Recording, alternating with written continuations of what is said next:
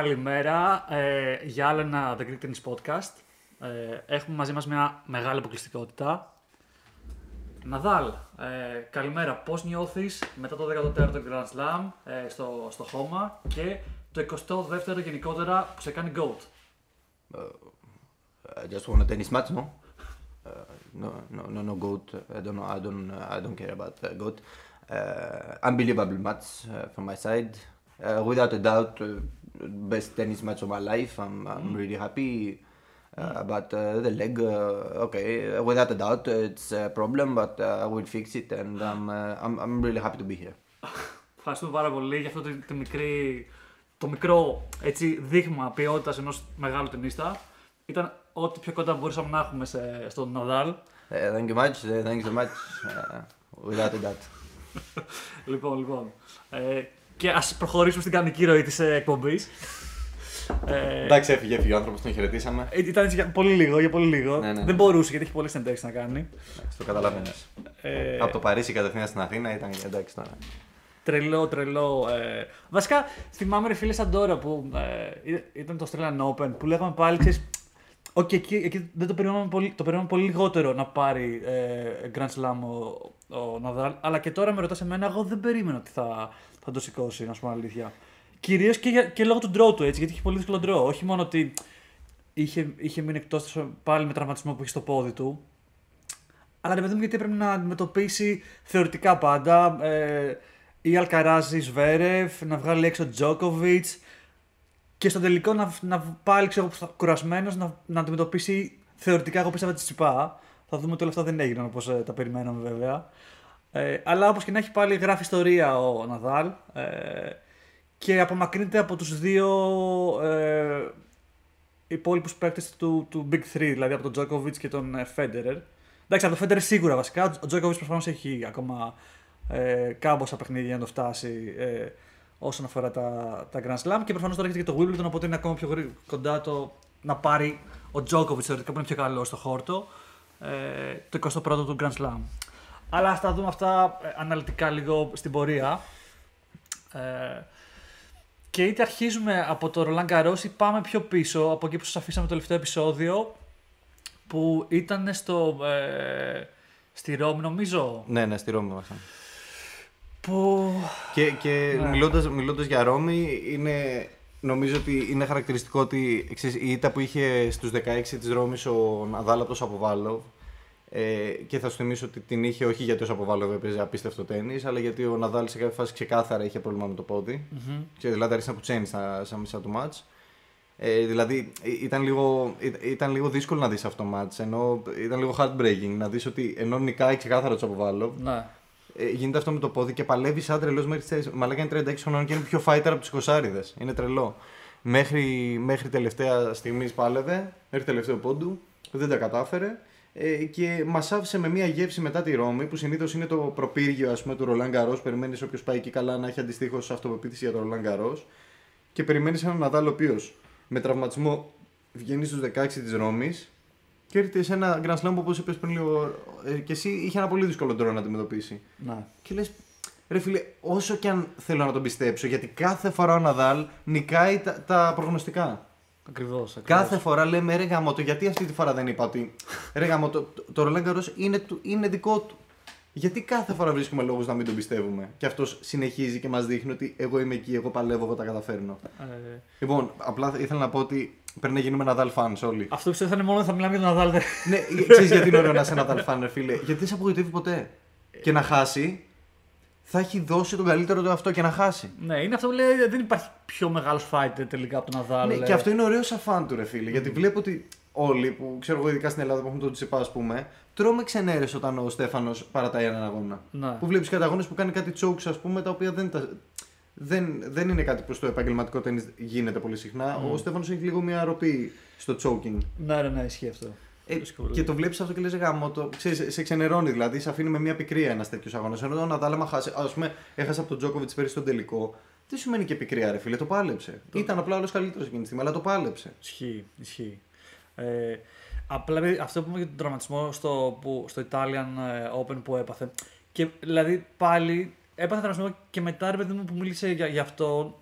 Το έκανε ακόμη πιο ανησυχητικό. Γιατί Ναι, λες, έχει δίκιο, έχεις δίκιο. Γιατί λες, φίλε, αυτός ανα, ανά πάση στιγμή μπορεί να σταματήσει να παίζει τέννη, ε, όπως, ε, όπως Έλεγε, θα λέει. σου θυμίζω ότι στα, στους 16 του, Gra- του, του Ρολάν Καρός άρχισε να λέει αύριο μπορεί να είναι η τελευταία μου μέρα στο Φίλιπ Σατριέ. Ναι, ναι, ναι. Κάθε μάτσο που παίζω. Μπορεί να είναι το τελευταίο και ξαφνικά το σηκώνει και μετά μας πετάει και την κεραμίδα ότι εγώ έπαιρνα αισθητικά στο πόδι τόσο καιρό και θα πάω να κάνω τώρα μία. να- Επέμβαση. Δεν θα κάνει επέμβαση βασικά, θα κάνει ραδιοσυχνότητες έτσι ώστε να, να κάνει τελείως nullify το, το νεύρο. Ναι. Έτσι ώστε όχι, όχι να μην μπορεί να κουνήσει το πόδι, να μην νιώθει πόνο το πόδι. Είναι, ε, μα- τα εξηγούσε πάρα πολύ ωραία να στη συνέντευξή του μετά το, μετά το τρόπο, όπου έλεγε ότι είναι διαφορετικοί νευρώνες που είναι της κίνησης και άλλοι του πόνου. Και αν, κα- αν καταφέρει να, κάνει, να εξουδετερώσει, να κάψει δηλαδή τα νεύρα που ε, ενώνουν τον εγκέφαλο με το σημείο για τον πόνο, σε σχέση με τον πόνο, τότε θα μπορεί να παίξει γιατί δεν έχει ανατομικό πρόβλημα. Ή πρόβλημα, ας πούμε, ξέρεις με το να στραγαλώ του ή οτιδήποτε. Είναι καθαρά θέμα. Πόνο. Για κάποιο λόγο το πόδι του πονάει. Ναι, Χωρίς ναι. να έχουν. Έχουν, έχουν βρει δεν υπάρχει κάποιος ιδιαίτερος λόγος. Και σε Κάτι αυτό, στον νεύρο το έχει χαλάσει. και σε αυτό το, το, το εντυπωσιακό είναι ότι ρε παιδί μου λέγανε ότι ο κίνδυνος με, με το να κάνει αυτό το. Όταν λέω επέμβαση, τέλος πάντων είναι επέμβαση, στα- επέμβαση στα, στα νεύρα, whatever. Είναι ότι ρε παιδί μου, επειδή δεν νιώθει πόνο, υπάρχει το ενδεχόμενο ξέρω, να γυρίσει το πόδι του και να μην το καταλάβει. Τέτοια πράγματα. Ότι μπορεί να μην μπορεί να, να ελέγξει το πόδι του θεωρητικά, ρε παιδί μου, επειδή δεν, δεν νιώθει τα σημεία που αρχίζει, ξέρω εγώ, εγώ λίγο ας πούμε, αν το γίναγα έτσι, θα έλεγα Άξιε τι πονάς. Κάτι γίνεται. Αυτό δεν το καταλάβαινε. Δεν το καταλάβει. Που εν τω μεταξύ η ηρωνία είναι ότι ε, το έπαθε αντίπαλο αυτό το πράγμα. Έτσι το γύρισε το Το πόδι πόδι του του. παλόστρου, μάλλον. Ναι, Τι- ναι, Τι ναι, απίστευτο πράγμα. ναι. Εντάξει, πάρα πολύ ωραίο μάτς. Πάμε λίγο να δούμε γενικώ. Ε, εγώ θα έλεγα να τελειώσουμε τον BNL d'Italia πρώτα, γιατί κλασικά θα μιλάγαμε για Ναδάλ. Ισχύει. Λοιπόν, BNL d'Italia, πάρα πολύ ωραία πορεία του Στέφανου. Που γενικά ο Στέφανος πέραν, αν βγάλουμε εκτός το Ρολάν Καρό, στο χώμα στα χιλιάρια φέτος ήταν πάρα πολύ σταθερός. Δηλαδή είχε δείξει ότι θα είναι και ένας από, τα- από τους βασικούς διεκδικητέ για, το- και για το Ρολάν Καρό. Έτσι, έτσι. Δηλαδή, ειλικρινά, έχασε μόνο από παίκτες που ρε παιδί μου του, ε- του, του, του επιτρέπει στο μυαλό σου να χάσει από αυτούς τους παίκτες. Σωστά. σωστά. Έφτασε. Ε, έχασε, από τελικό, έχασε τον τελικό με τον Τζόκοβιτ στη ρωμη Ε, βέβαια φύγει μια κουλούρα και ένα 6-0 γιατί μπήκε τελείως απροετοίμαστο και ο άλλος ήταν μες στη ζωντάνια. Αλλά στο δεύτερο σετ το, το διόρθωσε πολύ αυτό. Αυτό δηλαδή θεωρητικά θα μπορούσε να το, να το πάρει το δεύτερο σετ. Ο, εύκολα θα μπορούσε. Εύκολα. Υπήρχαν κάποιε. ήταν στα σημεία κλασικά. Και είχε ξεκινήσει όμως, είχε με, με break ο Τσιπάς, δηλαδή ότι είχε προηγηθεί στο Στο δεύτερο, δεύτερο, set. ναι, σωστά, σωστά. ναι. Και το πήρε Απλά- πίσω ο Τζόκοβιτς και φτάσανε στο tie break και εκεί στο τσάκ το έχασε. Και είχε προηγηθεί και με mini break στο tie break. Ε, μ, έφτασε ημιτελικό. Εν τω μεταξύ και στα τρία χιλιάρια χώμα και, και στα τρία είχε ημιτελικό το Σβέρευ. Ε, σω- Τον νίκησε στο Μοντε Κάρλο και πήγε και το σήκωσε. Έχασε από το Σβέρευ στον ημιτελικό της Μαδρίτης. ναι, Και ο Σβέρευ έχασε τον τελικό από την Αλκαράθ.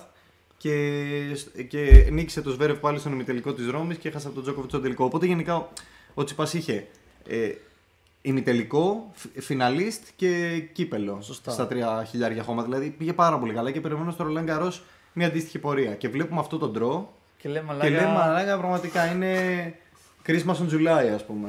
Δηλαδή εντάξει πήγαινε, πήγαινε και όργωσε. Τουλάχιστον φτάσε τελικό. Γιατί οι άλλοι τρεις, Τζόκοβιτ, Ναντάλ και ε, Αλκαράθ και, Βεζ- και Σβέρευ, Και- γιατί να μην τον πούμε. Προφανώς. Και αυτός πήγε πάρα πολύ. Και αυτός έφτασε τρεις ημιτελικούς στα χώματα. Και το ένα, στο ένα έφτασε και τελικό. Ε, και λες, έχεις τέσσερις από την άλλη και έναν από την άλλη. Ε, ο Τσιπάς δεν είχε αντίπαλο. Ποιον είχε το Medvedev, τον Γκάσπερ Ρουντ. Ήταν σαν να παίζει σε 250 Προ- τουρνά. Πολύ ε, ωραίο ε, αυτό που είπες, ναι. Και ε, άμα τρελό. βγάλεις, άμα βγάλεις το Medvedev θα τον εξίσωσει που όσο καλός παίκτης και αν είναι το νούμερο 2 στον κόσμο, μπλα μπλα τώρα είναι το νούμερο 1, ναι οκ. Ναι. Αλλά δεν το έχει με το χώμα, τι να κάνουμε; Το έχει πει και ο ίδιος. Δηλαδή και το που κατέβηκε, λέγανε ότι μπορεί να μην κατέβαινε καν, ξέρω. Καν στο Grand στο- Slam. Ναι, ναι, ναι. Ε, Άσε που αυτό παίρνει μεγάλη συζήτηση για το θέμα των draws. Το ότι βάζεις ένα παίκτη ας πούμε και έχει όλο το δεύτερο μέρος, είναι, είναι ο αρχηγός να το πούμε σε εισαγωγικά του δεύτερου, του bottom half ας πούμε του draw, ο οποίος δεν παίζει καλό τέννις στο χώμα, ναι. δημιουργεί τεράστιες ανισότητες και ανισορροπίες στο draw. Ρε Αυτό φίλε, είδαμε. α, α, αυτό, οπότε στην ουσία το, το πόσο χωρίζονται το draw είναι ότι πάει πρώτο-δεύτερο στα δύο μισά. Και Τρίτος, τέταρτος ανάποδα. Ωραία. Γίνεται κλήρωση στον τρίτο και τέταρτο και πάει ο ένας από τη μία πλευρά, ο άλλος από την άλλη. Πέμπτος, έκτος τα αντι- αντίστοιχα. Οκ. Με κληρώσεις δηλαδή ένα δύο μετά για να χωριστούν σε standard brackets. OK, OK. Ο καθε... Δηλαδή, όσο μικρότερο seed έχεις, τόσο μεγαλύτερο μέρος αναλαμβάνεις. Και ε, δηλαδή στο, στο round 1 που θεωρητικά μπορούμε να πούμε ότι ο Τσιτσιπάς το πιο δύσκολο ματς, όχι από- ενώ ε, σχε- σχετικά με τους αντιπάλους του, ήταν στο round 1 που έπαιξε με τον ε, Μουσέτη, νομίζω. Ακριβώς, ακριβώς. Που- Και, και πράγματι, ο Λορέντζο Μουσέτη έλειπε καιρό με, τραυ... με Οπότε είχε τραυματισμό. πέσει στο. Είχε- Καλά, ναι, καλά, είχε πέσει τα Ναι. ranking σε κάθε περίπτωση, αλλά το θέμα είναι ότι επειδή είχε έρθει από τραυματισμό, ξέρεις, λέγανε ότι θα είναι δύσκολο ματς, αλλά απ' την άλλη, επειδή ο Μουσέτι δεν έχει πολύ, πολλά παιχνίδια στα πόδια του Ναι, τελευταίο οκ. καιρό, δεν περιμέναμε τόσο δυνατό ματς. Παρ' όλα αυτά το έκανε Το έκανε, ισχύει. και τον κατάφερε να το φτάσει στο Τσιπά στα 5 σετ. Ωραίο μάτς, δυνατό. Εντάξει, εγώ το περίμενα θα φτάσει 5 σετ αυτό το μάτς, δεν μου έκανε έκπληξη. Μμ.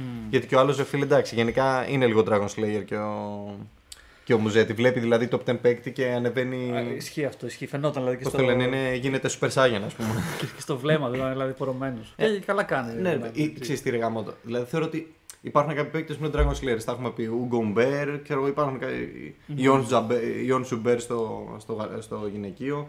Είναι κάποιοι δηλαδή που τους αρέσει να νικάνε το top 10. Εκεί τρελαίνονται, παίζουν πολύ καλά. Και όσο αποβάλλω το έχει αυτό. Σωστά. Ναι. Ε, ο Τσιτσιπάς το βγάζει σε όλους αυτό. δηλαδή ακόμα και αυτοί που δεν το έχουν από μόνοι τους στο Dragon Slayering. Πόσο ισχύει τους ρε, το λέγα αυτό. βγάζει. Είναι ας πούμε τους- α- α- ανασταίνει κόσμο. Δηλαδή, Ακριβώς. Το, το οποίο εάν είσαι. Δηλαδή, αν βλέπεις τα μάτια του Τσιπά, δεν είναι άσχημο. Απλά πάντα έχεις το άγχος, παιδί μου, γιατί μπορεί να. ξέρεις, Ακριβώς. δεν έχει τα ability στο να καταφέρει να, νικάει, να παίρνει εύκολα τα παιχνίδια αυτά. Δηλαδή Ναι, ναι, ναι. δεν μπορώ να φανταστώ πιο χαρακτηριστικό παράδειγμα από, το, από τα τέσσερα σετ που έφτασε στο δεύτερο γύρο με το Zdenek Collar. Ρε φίλε, έχω Ναι. παρακολουθήσει ακόμα και ATP Challenger. Έχω δει και, έχω δει και μικρότερα τουρνουά. Το Zden- Zdenek Collar δεν τον έχω ξανακούσει ποτέ. δεν το έχω δει αυτό όνομα ποτέ. Το είδα και λέω, «Α, ποιο- πού βρέθηκε αυτό στο δεύτερο γύρο. Που αυτός δηλαδή ήταν ε, under 100 έτσι είναι σίγουρα. Under, under, under. Και εγώ θυμάμαι και Όχι, over 100. Ενώ, ενώ Α, ρε, το λες κάτω under από τη λίστα. 150, Ναι, ναι, ναι, ναι, αυτό, ναι, αυτό, ναι. σωστά, σωστά. Ε, Τρελά πράγματα. Και, και μάλιστα δυ- δύσκολο μάτς. Δηλαδή δεν το πήρε καθόλου άνετα. Δεν είναι ότι έφτασε στα 4 σετ στο χαλαρό. Ε, Ναι. ήταν Βλέπω στην κόψη του ξεραφιού. τα τρία από τα τέσσερα set ήταν στο tie break. Τα... Ακριβώς. είχαν- κρί- κρίθηκαν. Στο tie break και το τελευταίο ε, με, με set points του Κόλλαρ. Μμ. Δεν, δεν βγάζει νόημα. Δηλαδή, εντάξει. Και έχοντα. Δηλαδή, ο Στέφανο είχε δείξει δείγματα γραφή. Ναι. Ήταν κουρασμένος μετά από όλα αυτά τα χιλιάρια, το καταλαβαίνω. Προφανώς άλλες οι συνθήκες του χώματος στη Ρώμη, στη Μαδρίτη, άλλες συνθήκες του χώματος στη Γαλλία. Μπορεί να ήταν λιγότερο το bounce, μπορεί να ήταν πιο αργίε οι συνθήκες. Μπορεί να ήταν πιο γρήγορες συνθήκες. Μάλλον πιο γρήγορες θα ήταν οι συνθήκες γιατί τους είπα αρέσκεται σε αργές συνθήκες. Εντάξει, αλλά να πω ότι είχε φτάσει τελικό πέρσι, έτσι. Δεν είναι ότι. ε, Σωστό, σωστό, σωστό. α, ξέρεις, δεν του ταιριάζει, whatever. Το, Μπορεί, το ρε παιδί μου, χώμα στο και Ρωμανιό. σκέφτομαι όμως επειδή έφτασε πολύ βαθιά στα προηγούμενα που δεν το είχε κάνει τόσο πολύ πέρσι. Να έχει. Είχε χάσει πιο νωρίς. Μπορεί να έχει συνηθίσει περισσότερο εκείνες τις συνθήκες τώρα που έπαιξε περισσότερο και να έρθει εδώ και να μην μπορείς να κάνει το, το reverse. Δεν Κατάλαβε. ξέρω, ρε φίλε. Δεν ξέρω, γιατί- Μόνο με τον Μίκα Λίμερ πάντως είχε ένα φυσιολογικό μάτσο που είπες: OK, 3-0 set, φυσιολογικό, τον περνάς 100 νούμερα, είσαι top παίκτης, Ναι, ναι, ναι. είσαι στο Roland Garros στο στοιχείο σου, 3-0 set, 6-2-6-2-6-1. Αυτό ήταν ένας σκορ που είδαμε και είπαμε: OK, ο Τσιπά παίρνει λίγο μπρος. Και πάμε μετά στην κεραμίδα. Πάμε στο, στον. Ε, ίσως να έχει και, έτσι και θέμα με τους μικρούς και τους καλούς. Δηλαδή είναι στον 19χρονο Ρουν. Ε, που by the way, από ό,τι, από ό,τι έχω καταλάβει είναι και αυτός μέρος του Muratoglu Academy. Δηλαδή, Είναι, είναι και γνωρίζω, δεν είχαν ξανα... ήταν first meeting στο tour, αλλά γνωρίζονταν καλά από το Muratoglu Academy προφανώς. Πρέπει να έχουν κάνει μαζί και προπόνηση, φαντάζομαι. Ναι, ναι, ναι. Υποθέτω, δηλαδή δεν το γνωρίζω, αλλά όταν είναι δύο άτομα που είναι στο ATP Tour, μάλιστα στους πρώτους 100 μέσα στο ίδιο Tennis Academy, φαντάζομαι ότι και γνωρίζονται Ε, και, και υπάρχει επαφή.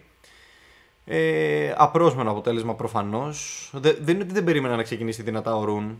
Ο μικρότερος που έχει το κέφι, αυτά που λέμε, τη φωτιά μέσα του ρε παιδί μου, και θέλει να αποδείξει ποιος είναι. Βέβαια να πούμε ότι ο Τσιπάς είχε ξεκινήσει πολύ πιο δυνατά στο πρώτο σετ και του το γύρισε τούμπα ο Ρουν. Ε, εγώ αλήθεια αυτό δεν το είχα δει το ματς. ναι, ναι, ναι.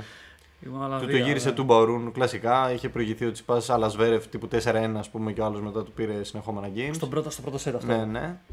Ε, μετά ο Τσιπάς ανα, ανέκαμψες ξανά, πήρε το δεύτερο σετ και μετά χάθηκε. Μετά, μετά χάθηκε, δηλαδή Χάθηκε, δεν έπαιζε, δεν έπαιζε. Ήταν, ήταν έκανε αλλού. πολλά τσαφ και τέτοια ή απλά ο άλλος ήταν πολύ επιθετικός έκανε, και... έκανε πάρα πολλά unforced errors. Ε, δεν έκανε καθόλου καλά returns. Το service του ε, σε κάποια σημεία ήταν καλό, σε κάποια σημεία χανότανε. Και ξύπνησε ξανά, το είπε και ο ίδιος άλλωστε. Ξύπνησε ένα-δύο games πριν το τέλος.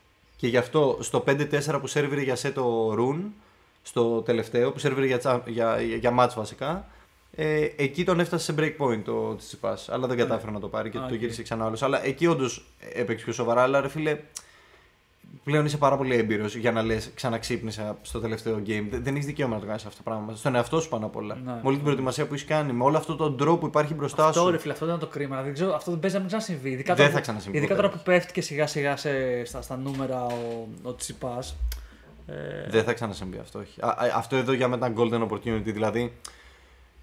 Και όχι, όχι απλά golden opportunity για, γιατί θα έφτανε τελικό. Στην τελική και πέρυσι έφτασε και δεν ήταν τόσο εύκολο. Οπότε και το όχι να το ξανακάνει. Αλλά φέτος θα έφτανε τελικό και όποιος ερχόταν που θα ήταν ο Ναδάλ θα ήταν πάρα πολύ κουρασμένος. ναι, ρε, Απλά ο φίλε. Ναδάλ έτυχε να αντιμετωπίζει τον Κάσπερ Ρούντ, ρε φίλε. Και- Καλός ο Κάσπερ Ρούντ, αλλά το παιδί δεν είχε ξαναφτάσει ούτε σε, προημιτελ... σε προημιτελικό Αυτό. νομίζω Grand Slam. Ναι, ναι, ήταν πρώτη προημιτελικό, φορά. ημιτελικό, τελικό ήταν όλα πρώτη φορά. Ε, πώς να τώρα. Μπήκε μέσα στο γήπεδο και, και κόντευε να βάλει τα κλάματα. Ε, δηλαδή είναι, είναι για, και αυτό το, για μένα δύο φορές κρίμα. Πρώτον γιατί δεν έφτασε στο Τσιπάς και δεύτερον γιατί ήταν ένα, ημιτελικό- ένα τελικό που ήταν, ε, τώρα δεν, δεν αξίζει να είναι τελικός αυτός ε, Όχι, ε, όχι. για Ρολάν Γκάρο. Α, αν σκεφτείς ότι στο night session πήγανε και ήταν Τζόκοβιτ Ναδάλ, αυτοί οι άνθρωποι που ήταν αυτό το match ήταν το τελικό. Ε, πραγματικά ακριβώς ήταν σαν τελικό. Ήταν το τελικό. Μη σου πω ε, ο τελικός ήταν ε, Σβέρευ Ναδάλ κανονικά. Και αυτό έτσι. ήταν πολύ ωραίο δυνατό μάτς. Και αυτό ήταν match πολύ αυτό. ωραίο μάτς. Απίστευτο, απίστευτο μάτς. Θα ήθελα πά... Δηλαδή στεναχωρήθηκα Ναι, ναι. υπερβολικά που δεν το είδα να τελειώνει αυτό το μάτς. Ισχύει. Είχαν ήδη τρεις ώρες και ένα τέταρτο και δεν είχε τελειώσει το δεύτερο σετ. Ήταν ήταν αδιανόητο το Ήταν πόση τρελός ώρα θα πόλεμος. πήγαινε αυτό το μάτς. Τρελός πόλεμος. Πόλεμος. Και ήταν πόλεμος γιατί; Γιατί ο Ναδάλ δεν μπορούσε να φτάσει στο επίπεδο που είχε με τον Τζόκοβιτ. Γιατί εντάξει, ο άνθρωπος με το πόδι του λογικό είναι κάποια στιγμή αρχίζει και κάνει να τσάφει το πόδι. Και δεν μπορούσε να φτάσεις στο επίπεδο αυτό. Αλλά ρε φίλε, η εμπειρία του και η μαχητικότητά του τον έκανε να πάρει το σετ το πρώτο, το οποίο ήταν τρελό. Ναι, δηλαδή- Δεν του άξιζε το πρώτο σετ. Ήταν, δηλαδή, Ο ε, Σβέρεφ στο tiebreak ήταν 6-2 μπροστά. Ήταν, ε, στο πρώτο set ήταν λες και έβλεπε να παίζει Σβέρεφ μόνος του. Ρε, και απλά να έχει ένα τείχος δίπλα που τα απαντούσε όλα κάπως. Ακριβώς. Ήταν τρελό αυτό το πράγμα. Ακριβώς. Και προφανώς και ο Ζόρι έκανε πολλά λάθη. Δηλαδή έκανε πολλά unforced εκεί πέρα. Που, ξέρεις, Κοίτα τα- να δεις. Αυτό που παρατήρησες σε αυτό το match ήταν ότι ο Ναδάλ πραγματικά έχει πάρα πολλή εμπειρία. Γιατί αν το παρατηρήσεις και όποιος έχει το κέφι να πάει να το δει πίσω, ο Ναδάλ έκανε πάρα πολλά drop shot. Ε, αν, αν, καρα, αν characteristically πολλά drop shot. Ναι. Και αυτό πιστεύω ότι έγινε βλέποντάς τον γιατί δεν μπορούσε να κουνηθεί πάρα πολύ με το πόδι. Οπότε σου λέει. Ε, Ε, τε- άλλαξε όλη του τη στρατηγική στο παιχνίδι, ρε φίλε. Ναι, ναι. Αυτό το πράγμα δεν μπορείς να το κάνεις mid match, ρε φίλε. Δεν ξέρω ποιος μπορεί να τα κάνει αυτά τα πράγματα. Θα φύγει ο Ναδάλ και δεν θα το ξαναδούμε αυτό το πράγμα. ναι, αυτό- Mid match, ρε φίλε. Βλέπει ότι δεν πάει το πόδι, ωραία, ξεκινά το drop shot. Και ο άλλος άρχισε, άρχισε και δυσκολευόταν με το drop shot γιατί βγήκανε λάθη. Γιατί πολλά άλλαξε λάθη. τακτική, ο Σβέρ δεν το περίμενε και άρχισε να βγαίνουν λάθη. Και έτσι κατάφερε και πήρε το set. Που, ε, δηλαδή, ο- ε, ρε παιδί μου, έπαιζε full επιθετικά ο Σβέρεφ. Ε, οπότε ρε, παιδί, ήσουν και αυτό ότι στα drop shot δεν, δεν κάθεται να το σκεφτεί να την περάσει πιο έρμα την μπάλα, whatever. Δηλαδή, Όχι, τα, όχι. τα έφτανε τα drop shot, τα έφτανε. Έτσι. Αλλά, Αλλά μετά την πάντα έχει πέταγε δυνατά. ακριβώς και πήγαινε που να είναι η μπάλα. Ε, λοιπόν, ε, ε, επίσης νομίζω αξίζει να πούμε και για το Να, πάνω... πούμε, να, να πούμε Σότο γιατί δεν το είπαμε, sorry. Πες, ότι ναι. Ο Σβέρεφ τραυματίστηκε πολύ άσχημα στο Αστράγαλο, στο, ε, στον πόντο που χάνοντας το συγκεκριμένο πόντο πήγανε στο 6-6 Πολύ δραματικό. και πήγαιναν στο tie break. Ναι, δηλαδή ναι. με- ε, έκανε ένα down the line ε, passing shot ο Σβέρευ με backhand, τρέχοντας στην άλλη γωνία που την είχε στείλει ο Ναδάλ cross court. Και τρέχοντας εκεί, το δεξί του πόδι φράκαρε στο χώμα και γύρισε πάρα πολύ άσχημα. Οπότε ε, ε, έπαθε ρήξη και στους τρεις ε, τένοντες Να. Τους πλάγιους που ενώνουν τον, ασ- το, το, τέλος πάντων το, το πόδι, ε, το, μέσα στον αστράγαλο το πόδι με, το, με την γάμπα. Δεν ξέρω τώρα με το πώς συνδέονται. Πάντως είναι τρεις τένοντε και εκεί κόπηκαν. Τρεις Και, σύνδεσμοι. και είναι και άσχημο εικόνα, δηλαδή, να το, ο- ο- επειδή ξέρεις, βγήκαμε τα φωτογραφίες. Ακριβώς. Είναι πραγματικά γυρισμένο το ναι, πόδι ρε φίλε, ολόκληρο. λες, είχε φύγει, είχε το τέτοιο. Και έχασε αυτό το τέλος πάντων το χτύπημα για πολύ λίγο. Οπότε εκεί πήρε, με αυτό το χα- χαμένο πόντο πήρε ο Ναδάλ το game 6-6 και πηγαίνουν σε tie break. Εν τω μεταξύ εκεί τώρα, επειδή πάλι θυμήθηκα που έκανε στο, το, στην αρχή το, το Ναδάλ, εκεί στη φάση που πήγε και όταν ήταν ο Σβέρεφ εκτός, παιδί μου, πήγε στο διαιτητή ο Ναδάλ και λέει ε, Should I go peace? Έλεγε κάτι σε μπορώ να πάω τώρα. Ναι, ναι. Κάτι κάτι τέτοιο. Και- τα έλεγε, και όχι, του λέγε πόσα δικαίωμα, τι δικαίωμα έχω. Ναι, ναι, ναι. ναι, ναι. How many times can I go? Uh, three, Oh, three, please. okay, okay, three. I'll wait, I'll wait. Ε, εκεί ρε, παιδί μου, ε, το λυπήθηκα πάρα πολύ το Σβέρεφ. Γιατί έπαι- έπαιζε ένα από τα πιο ωραία μάτς. Ε, δηλαδή έπαιζε πολύ Έχεις δυνατά. δίκιο. Δηλαδή ήταν, φο... ξέρεις, ήταν focus, θέλω να Full πάω τελικό focus. ρε παιδί μου. Ε, ε, είχε μόλις νικήσει τον Αλγαράθ, το οποίο ήταν τεράστιο. Ακριβώς και και να αυτό. το συζητήσουμε αυτό μας. Ισχύει, ισχύει. Ε, και α, αν με ρωτάς, προφανώς αν παγκέζει τον, τον Ναδάλ θα, θα έπαιρνε και τον Grand Slam, έτσι. Ναι, ναι, ναι, το Grand Slam το σήκωνε για πλάκα μετά. Είχε δύο, βασικέ, δύο βασικές ε, ξέρεις, ε, επιδιώξεις. Μία να πάρει τον Grand Slam, προφανώς το πρώτο Grand Slam και θα, αν το έπαιρνε θα πήγαινε και νούμερο ένα στον κόσμο. Οπότε, Ακραίο. ξέρεις, ε, ίσως επειδή, επειδή τα, τα, τα, τα, τα έδωσε όλα, ίσως και, και μέρος του τραυματισμού είναι ότι, ξέρεις, επει- έδωσε τόσο πολύ, ξέρεις, ε, ε, σωματική δύναμη που μπορεί και, και αυτό να παίξει ρόλο ότι λίγο δεν είχε το, το, το focus που χρειαζόταν και γύρισε το πόδι του πάνω στο, στο too much effort που έδωσε. Λέμε τώρα. Ε, Εντάξει. Όπως και να έχει πάντως να έχεις ε, τον Ναδάλ απέναντί σου και να σου γυρνάει ένα το πόδι. Ε, είναι. είναι λίγο ο ψιλοορισμός της ατυχίας, αλλά οκ. Ισχύει. Ε, μεγάλο μάτς ε, κόντρα, ε, του Ζβέρεφ ε, κόντρα Κάρλος Αλκαράς. Που ήταν Ε, το, νομίζω ο Αλκαρά ξεκίνησε σαν το φαβορή για να το πάρει. Ξε, ξεκάθαρα το φαβορί, ξεκάθαρα. Γιατί είναι ένα 35 να μου το πάρει. Που ήταν. Ο, ο- δεν είχε ξαναπαίξει στο Δεν έχει ξαναπαίξει στο Ρολάν Γκαρό, δεν έχει ξαναπαίξει σε αυτό το επίπεδο, αλλά είναι 35. Εντάξει, το καταλαβαίνουμε όλοι το γιατί. Και Ναι. καταλαβαίνουμε όλους και γιατί έχασε. Ναι. Γιατί σε κάποια σημεία θα μάθεις. Σε κάποια σημεία δεν θα είσαι ο καλύτερος, σε κάποια σημεία δεν θα σου βγει το μάτσο όπως το περίμενες. Η αλήθεια είναι ότι δεν μπορώ εγώ να πω ότι ο Αλκαράς έπαιξε άσχημα. Ναι. Ούτε δεν ήταν ο εαυτός του. Μπορώ να πω ότι ο Σβέρευ σήκωσε πάρα πολύ τον πύχη. Μμ. Ήταν πάρα πολύ συγκεντρωμένος και ήρθε πάρα πολύ διαβασμένος για αυτό το μάτς. Λες ρε φίλε, και διάβαζε πριν από τον Ρολάν Καρός το μάτς του με το πίδε τον Τρό. Διάβαζε το μάτς με τον Αλκαράθ αυτή την αίσθηση. Έχω από τον πρώτο, από τον πρώτο γύρο αυτό σκεφτόταν. Γιατί θα το θεωρήσω ότι είναι ο τελικός του σε εισαγωγικά. Ακριβώς, ακριβώς. Ε, Ήξερε ότι εκεί έχει ένα τεράστιο φραγμό να υπερβεί και πρέπει να το κάνει και το έκανε πολύ πιστικά. ναι. Μας έπεισε δηλαδή νικώντα τον Αλκαράς ότι ε, μπορεί να δούμε εκεί πέρα μια, ένα ωραίο rivalry για το μέλλον και ότι δεν ήταν απλά ένα φλουκ ή ότι ο Ασμό Αλκαράθ εκείνη τη μέρα έτυχε και έκανε άπειρα unforced errors. Του τα έβγαλε τα unforced errors ο Σβέρεφ. Τον υποχρέωσε σε δύσκολες μπαντζέ. Και προφανώς θα, θα είναι και μεγάλο μάθημα για τον Αλκαράς που και ο ίδιος παιδί μετά ήταν σωστό. Είπε ότι είμαι περήφανος για το πώς. για, για εδώ Έπαιξα, που, ναι. ναι, και εδώ που έφτασα. Και προφανώς παιδί. Και για το μάτσα. Ε, ότι τα έδωσα όλα. ναι, Είμαι πολύ ναι. περήφανος για μένα ότι τα έδωσα όλα. Και είναι πολύ καλό παιδί. Ρε, φίλε. Φαίνεται ότι αυτός έχει ένα Ισχύει, mentality ισχύει. νικητή. Και ρε παιδί μου, είναι, ε, ε, έχει και το ενδιαφέρον να δεις ότι δεν είναι ο, ο unstoppable παίκτης που κάνεις δεν, δεν θα. Γιατί μέχρι τώρα ήταν λίγο ότι όλου του hype. κατουρούσε και δεν, ε, δεν μπορούσε να, κάνεις, να, να, το, ξέρεις, να τον κοντράρει. Ναι. Ειδικά από, την, ε, από τους νέους. Πάντε, πες ο, ο Ναδάλ τον είχε κοντράρει, whatever. Υπήρχε ένα Αλκαρά hype train ε, τρελό. Καλά, Ναι. και, και τον νίκησε κιόλας τον Ναδάλ. ε, με, με τραυματισμό εκεί πέρα, όχι τον Ναδάλ, τον Αλκαράθ. Σου θυμίζω. Α, ναι, που, ναι, ναι, ναι, που είχε πάρει και ένα μικρό. Στο, Ακριβώς. στο ίδιο παιχνίδι αυτό είχε τραυματιστεί, στο προηγούμενο είχε τραυματιστεί. ο Όχι, Αλκαράς, στο ίδιο παιχνίδι στα μισά. Γιατί στο πρώτο σετ το πήρε πάρα Α, πολύ άνετα και στο έχεις δεύτερο δίκιο. πήγε και χτύπησε το πόδι του. Και, Ναι, εκεί που λέγαμε ότι. Ε, και πάλι. Και, και είχε το μυαλό του, φοβήθηκε. ναι, ναι, ναι, και μετά του Και είπε. ο προπονητής του είπε ή σταμάτα ή παίξει Σωστά, το. σωστά, Ή μη το σκέφτησε το γύρισε. πόδι και το έκανε και νίκησε. Ε, ωραίο είναι δηλαδή που, ξέρει, που θα έχουμε τέτοιες ωραίες κόντρες μεταξύ. Εντάξει, θα πει τώρα ο Σβέρεφ θα είναι για τρεις μήνες εκτός πόσο θα είναι. Ε, τι- Ναι, ναι, σίγουρα. Τρεις σίγουρα. μήνες, βασικά λέει ότι. Όχι, όχι, μπορεί, μπορεί. Μπορεί να χάσει και τη σεζόν, μπορεί να είναι όμως και τρεις μήνες αυτό. Γιατί εγώ πιστεύω ότι ο Σβέρευ δεν θέλει να χάσει US Open με τίποτα. Αυτό δηλαδή ο στόχος του πλέον είναι λέει, να προλάβει το US Open. Που... Και ούτε καν, εγώ σου λέω και Cincinnati, δηλαδή γενικά ο, ο, ο Σβέρευ θέλει το Ρόντο, σε αυτά είναι πάρα πολύ καλός. Ναι. Πέρσι σήκωσε το ένα από αυτά και στα άλλα ε, έφτασε ημιτελικά και τελικά. Δηλαδή Και γι' αυτό έκανε την- την επέμβαση τόσο στο καπάκι για να, Ακριβώς, για να να προλάβει έχει αυτά. τις πιθανότητες να προλάβει. Βέβαια θα πάει εκεί πέρα λίγο με μικρή προετοιμασία. Αλλά ξέρεις, νομίζω Εντάξει, τα σκέφτηκε όλα Zverev, κάτι θα αυτά. καταφέρει. Αυτό ρε παιδί μου, ναι, δηλαδή. το μόνο σίγουρο είναι ότι για τους επόμενους 2,5-3 μήνες θα έχει πρόβλημα. Εν τω μεταξύ, πλάκα ρε φιλέ, στο μάτς του με τον. Ε, νομίζω με τον Ναδάλ. Ναι, με- όχι, νομίζω σίγουρα με τον Ναδάλ. Κάποιος ο Σβέρευ έγινε, κάνει ένα. Κάνει ένα σερβίς και εγώ double fault και φωνάζει κάτι. Και προφανώς πρέπει να ήταν βρισιά αυτό που φώναξε. Και λέει ο Α, διαιτητή ναι. κάνει ασπόνο με line contact ε, Σβέρευ. Και προφανώς σκεπτόμενος το provision που έχει για 8 εβδομάδες, που του λέει για ένα χρόνο από τώρα, αν ξανακάνεις ασπόνο με line contact, Και αυτό θα- θεωρεί δηλαδή είναι θα μέρος του- ενεργοποιηθεί για 8 εβδομάδες. Δεν ενεργοποιήθηκε για αυτό το πράγμα Ναι. τώρα. Και με τον τραυματισμό που έκανε, αλήθεια είναι θα ήταν λίγο unseemingly να πει το ATP Tour. Ε, πάει και αυτό από πάνω. Ε, και πήγε ο Σβέρεφ τρέχοντας στον ε, διαιτητή να του πει Δεν έβρισα, δεν το είπα αυτό που λες, Ναι, δεν λέει, είπα αυτό. Είπε, είπε, I didn't say that bad word. That Το bad πέτυχε, word. ναι, ναι. Didn't say that bad word. Και- Και σου λέω γιατί το έκανε όλο αυτό. Δεν τον ένοιαζε τόσο εκείνο, τον ένοιαζε το provision. Αυτό ούτε- ούτε ότι και καλά η εικόνα του είναι αυτό ότι μπορεί να, να φάει την ποινή του που εντάξει θα ήταν λίγο ακραίο, αλλά. Θα ήταν ακραίο γι' αυτό Ε, να το ναι, ενεργοποιηθεί η ακριβώς. ποινή. εντάξει. Ε, λοιπόν, ναι, τι, τι άλλο έχουμε; Α, επίσης, πολύ ωραίο μάτι ήταν και το Αλιασί με, με Ναδάλ. Πολύ ε, ενδιαφέρον, ναι, να το πούμε γι' αυτό. Που πήγε στα 5 σετ. Και ήταν ο Τόνι Ναδάλ. Ακριβώς. Και, και αυτό το, το, το ωραίο ότι ο προπονητής του, του Αλιασίμ ήταν ο θείος του Ναδάλ. Ναι, που δεν σχολιάστηκε καθόλου καλά γενικά η στάση του τον Ναδάλ στο συγκεκριμένο μάτς γιατί πήγε και κάθισε στη μέση, δηλαδή σε καμία από τις δύο πλευρές. Α, αυτό δεν το. δεν Ναι, το- υπήρξε μια ωραία στιγμή όπου ο Ναδάλ ε, έκανε ένα, ξέρεις, το έστειλε ένα drop το Αλιασίμ και πήγε κοντά και το ρίξε, του έκανε body ρε παιδί μου χτύπημα Οκ. προς σώμα του και κοίταξε ακριβώς μετά από αυτό, κοίταξε με έντονο τρόπο τον θείο του. Όντως, Ναι, όντως. στις κερκίδες, το οποίο ήταν εντάξει.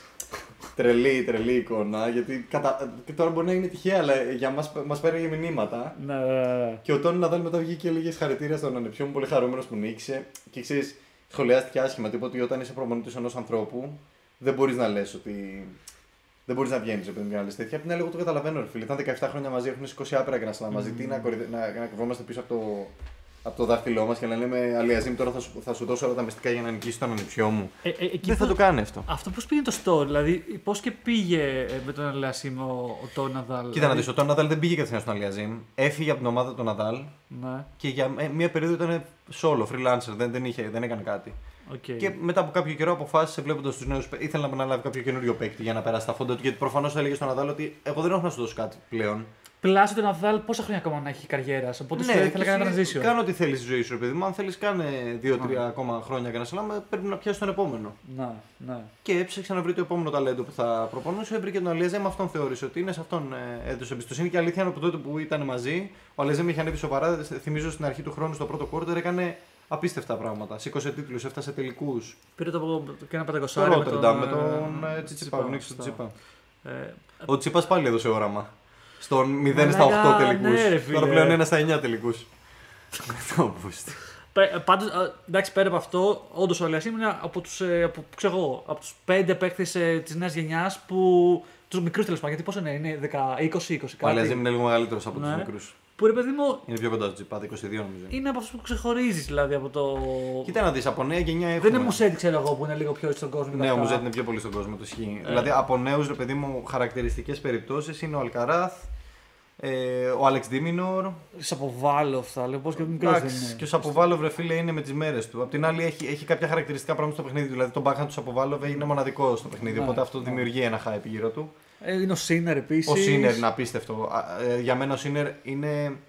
Ξέρεις, περνάει λίγο under the radar πολλές φορές γιατί Ναι. δεν φτάνει σε τελικούς εύκολα, δεν σηκώνει τίτλους, αλλά φτάνει πάντα βαθιά. Και είχε αλλάξει νομίζω και κάτι προπονητές γιατί ήθελε να. να αυτό να ότι- κάνει το, το ένα βήμα παραπάνω. Ακριβώς. Ε, εγώ το θεωρώ Εγώ πολύ, αυτό το πολύ, κάνω, πολύ ναι. έξυπνο ρε φίλε. Είναι πολύ έτσι, φο... Μου θυμίζει λίγο Τζόκοβιτ στην οτροπία. Ότι δεν, δεν μασάει ο- όταν είναι πίσω. Και, δηλαδή, αυτό που μας πάρα πολύ στο σύνδεσμο είναι ότι μπορεί να είναι πίσω, ξέρω εγώ, να, να είναι δύο breaks πίσω και με το παίρνει το δικό του service game πανηγυρίζει. Πανηγυρίζει, δηλαδή, ναι, ναι, ναι, δεν- μέχρι δεν- τελευταία δεν- πιστεύει. Δεν, δεν νιώθω ότι ο μαλάκα είναι πίσω δύο. Δηλαδή, γουστάρει, παίζει πρώτον πόντο. Που είναι πολύ σημαντικό αυτό. Και Πολύ προφανώς παίζει σημαντικό. πολύ καλά. Και, και έχει ξεκινήσει ο Σίνερ να πούμε να, εκμετα- να, να χειρίζεται και το κοινό.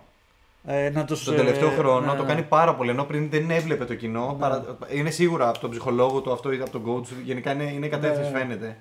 Και αμερικάρι σαν να έχει αλληλεπίδραση γιατί είναι με το κοινό και το κοινό γουστάρει πάρα πολύ το Σίνερ. πλέον. Α, αυτό που λες είναι πολύ ενδιαφέρον ε, έτσι, άσπεκτο. Το βλέπεις σε πολλούς παίκτες. Πολλοί παίκτες είναι σαν, σαν να άμα βρεις το κοινό, να μην το νιώθεις καθόλου το κοινό. Που ρε παιδί μου. Ο μπορεί- Σβέρευ. Ο Σβέρευ όταν έπαιξε με Αλκαράθ. Ναι. Ένας ένας άνθρωπος δεν βρέθηκε να χειροκροτήσει τον Σβέρευ σε ένα πόντο. Πιστεύω και οι Γερμανοί τον Αλκαράθ χειροκροτούσαν. Που εγώ, εγώ σε λέω αυτήν την άποψη. Το λέω ότι Και και, στον Ναδάλ. και μαζί του να είναι. Και μαζί του να είναι. Υπάρχουν παίκτες που νιώθουν ότι α, άμα κοιτάξουν τον κόσμο μπορεί να χαθούν λίγο. Να χαθούν, να χαθούν, ενώ είναι άλλοι, ξέρω εγώ, που Παίρνουν ξέρουν, ενέργεια από αυτό, αυτό. ξέρουν πότε θα τον κοιτάξουν, ξέρουν τι θα κάνουν γιατί παίρνουν extra boost. Έτσι. Ή- Ίσως να είναι λίγο ρίσκο για πολλούς. Και υπάρχει και ένας μόνο στον κόσμο που παίρνει boost από το booing. Ακριβώς, ο Τζόκοβιτ. που Μοναδική περίπτωση. Που και, αυ- και αυτό γαμάει βασικά έτσι. Και, σαν, όχι, ε, αυτό, αυτό δείχνει αν μη τι άλλο την προσαρμοστικότητα του Τζόκοβιτ που Ναι. επειδή τον κάνει booing, λέει: Οκ, θα γίνω πιο δυνατός μέσα από αυτό. Ακριβώς, δηλαδή γουστάρει που λέει λόγο. Ναι, από αυτή την άποψη, ρε φίλε, ο Τζόκοβιτ έχει ένα mentality γίγαντα. Έτσι Ισχύει, δεν υπάρχει. ισχύει. Που και στο μάτς με τον ε, Ναδάλ, ε, στο τέλος, μαλάκα ήταν ε, στο, στο tie break 6-1 πίσω, νομίζω. Και Ναι. μαλάκα Και το γύρισε, το έκανε 6-5. 6-4-6-5. 6-5 νομίζω. Λε, όπα ρε, τι γίνεται εδώ Ναι, πέρα. ναι, ναι, ναι. ναι.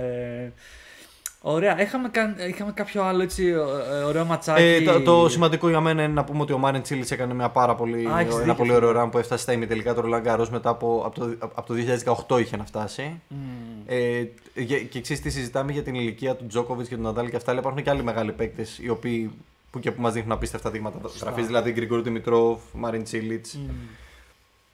Και ο Δημητρός νομίζω ε, ε, ε, πρέπει να έφτασε δύο Ο, τρεις γύρους, ο, ή Ρίτσαρντ, όχι. ο Ρίτσαρντ Γκασκέ, ο οποίος Γκασκέ. εντάξει στο, στο, στο Ρολάν Garros δεν πήγε καλά, αλλά ε, σε πολλά άλλα έχει φτάσει πάρα πολύ βαθιά. Έχει 20 τίτλους. Μάλλον είναι 37 χρονών, ξέρω εγώ. Δηλαδή Ο- ωραία πράγματα. Ο Αλκαράς έπαιζε με τον Γκασκέ ή όχι, που έκανε ένα ωραίο μάτς σε καταφάση στην αρχή. Κάτσε να δούμε λίγο. Όχι με το Βινόλιας. Ποιον έπαιζε ο Αλκαράς; Με τον Άλμπερτ Ράμος Βινιόλας έπαιζε. ναι, ναι. Ε, Κλασικός clay courter και όντως Ναι, τον ναι, δυσκόλεψε πάρα πολύ τον Αλκαρά. Φτάσαν στα 5 σετ. Θεωρώ ότι ήταν και στη φάση ξέρεις, που ο Αλκαρά έκανε και μια κοιλιά και το έδειξε μετά γιατί ο Σεμπάστιαν Κόρντερ ήταν ο τελευταίος παίκτης που τον είχε νικήσει. Μμ. Τον Αλκαρά και πήγε εκεί και έδειξε ότι ακόμα και σε αυτό το επίπεδο δεν παθαίνω mental breakdown. Τον ήξερε 3-0 σετ πάρα πολύ πιστικά και Ε. έδειξε ότι δεν καταλαβαίνει Χριστό. Επίσης θέλω να πω ότι σε αυτό το συγκεκριμένο Grand Slam είχαμε και δύο retirements. Αυτό έβλεπα και τώρα. Ναι. Ε, Joe Wilfred Tsonga. Εντάξει, τεράστιος παίκτης, τεράστια ιστορία. Αξίζει κάποια στιγμή να ασχοληθούμε με αυτό. Που τα έδωσε και όλα στο, στο μάτς που έπαιξε έτσι. Δηλαδή με... Όχι απλά τα έδωσε όλα, εγώ πιστεύω ότι τον κέρδισε το Ρουντ. Δηλαδή, Γιατί τρελώνει. παίρνει το πρώτο σετ το Τσόγκα και λες τώρα γίνεται ματσάρα. Μμ. Και στο, στο τρίτο σετ, αν δεν κάνω λάθος, ε, τραυματίστηκε όμω του. Και ποτέ- μετά α, ναι. έπαιζε- μετά έπαιζε σβηστός. Σαν, σαν προπόνηση λίγο. ρε παιδί Μετά μου. έπαιζε σβηστός. Και επίσης ήταν ε, την ίδια ημέρα να κάνει και αποχώρηση ο Γκίλ Σιμών. Μόνο που ο, Τζι- ο Ζιλ Σιμών τους χάλασε τα πλάνα γιατί κέρδισε νομίζω δύο μάτς και έχασε τον τρίτο γύρο. Οπότε έκανε εκεί την αποχώρησή του. Αυτά είναι. Ε, με, αποχώρηση με ωραίο τρόπο. Εντάξει, ε, πολύ σημαντικοί παίκτες για το τουρνουά. Έχουν δώσει πάρα πολύ ωραίο σοου, ειδικά ο Τσόγκα. Δεν μπορώ να σκεφτώ Μμμ. περισσότερο από αυτόν. Αλλά και ο, Τζι- ο Ζιλ Σιμών δεν είναι αμεληταία ποσότητα. Ε, εντάξει, ήταν η ώρα τους να φύγουν. Με πολύ χαρά τους αποχαιρετήσαμε και ελπίζουμε η νέα γενιά να φανεί αντάξια των Γάλλων σε σχέση με αυτές τις μεγάλες προσωπικότητες. Πού είναι, υπάρχουν δηλαδή, ε, ξέρεις, όπως είπαμε, ο, ο, βασικά όχι, αλλά είναι Κα- Καναδός, έτσι, δεν είναι Γάλλος. Είναι Καναδός, ναι. Ε, Γάλλοι τώρα είναι ο Γκομπέρ από νέους. Ο, Ποιο- ο Ρίντερκνες, ο Αρτούρ Ρίντερκνες, ο οποίος είναι καλός, έχει δείξει καλά δείγματα γραφής. Απλά είναι, έκανε αργά breakthrough. Μοιάζει λίγο με τη Σάκαρη ιστορία του. Γύρω στα 25 νίκησε το Σίνερ σε ένα τουρνουά στο, στο Γρασίδι. οκ.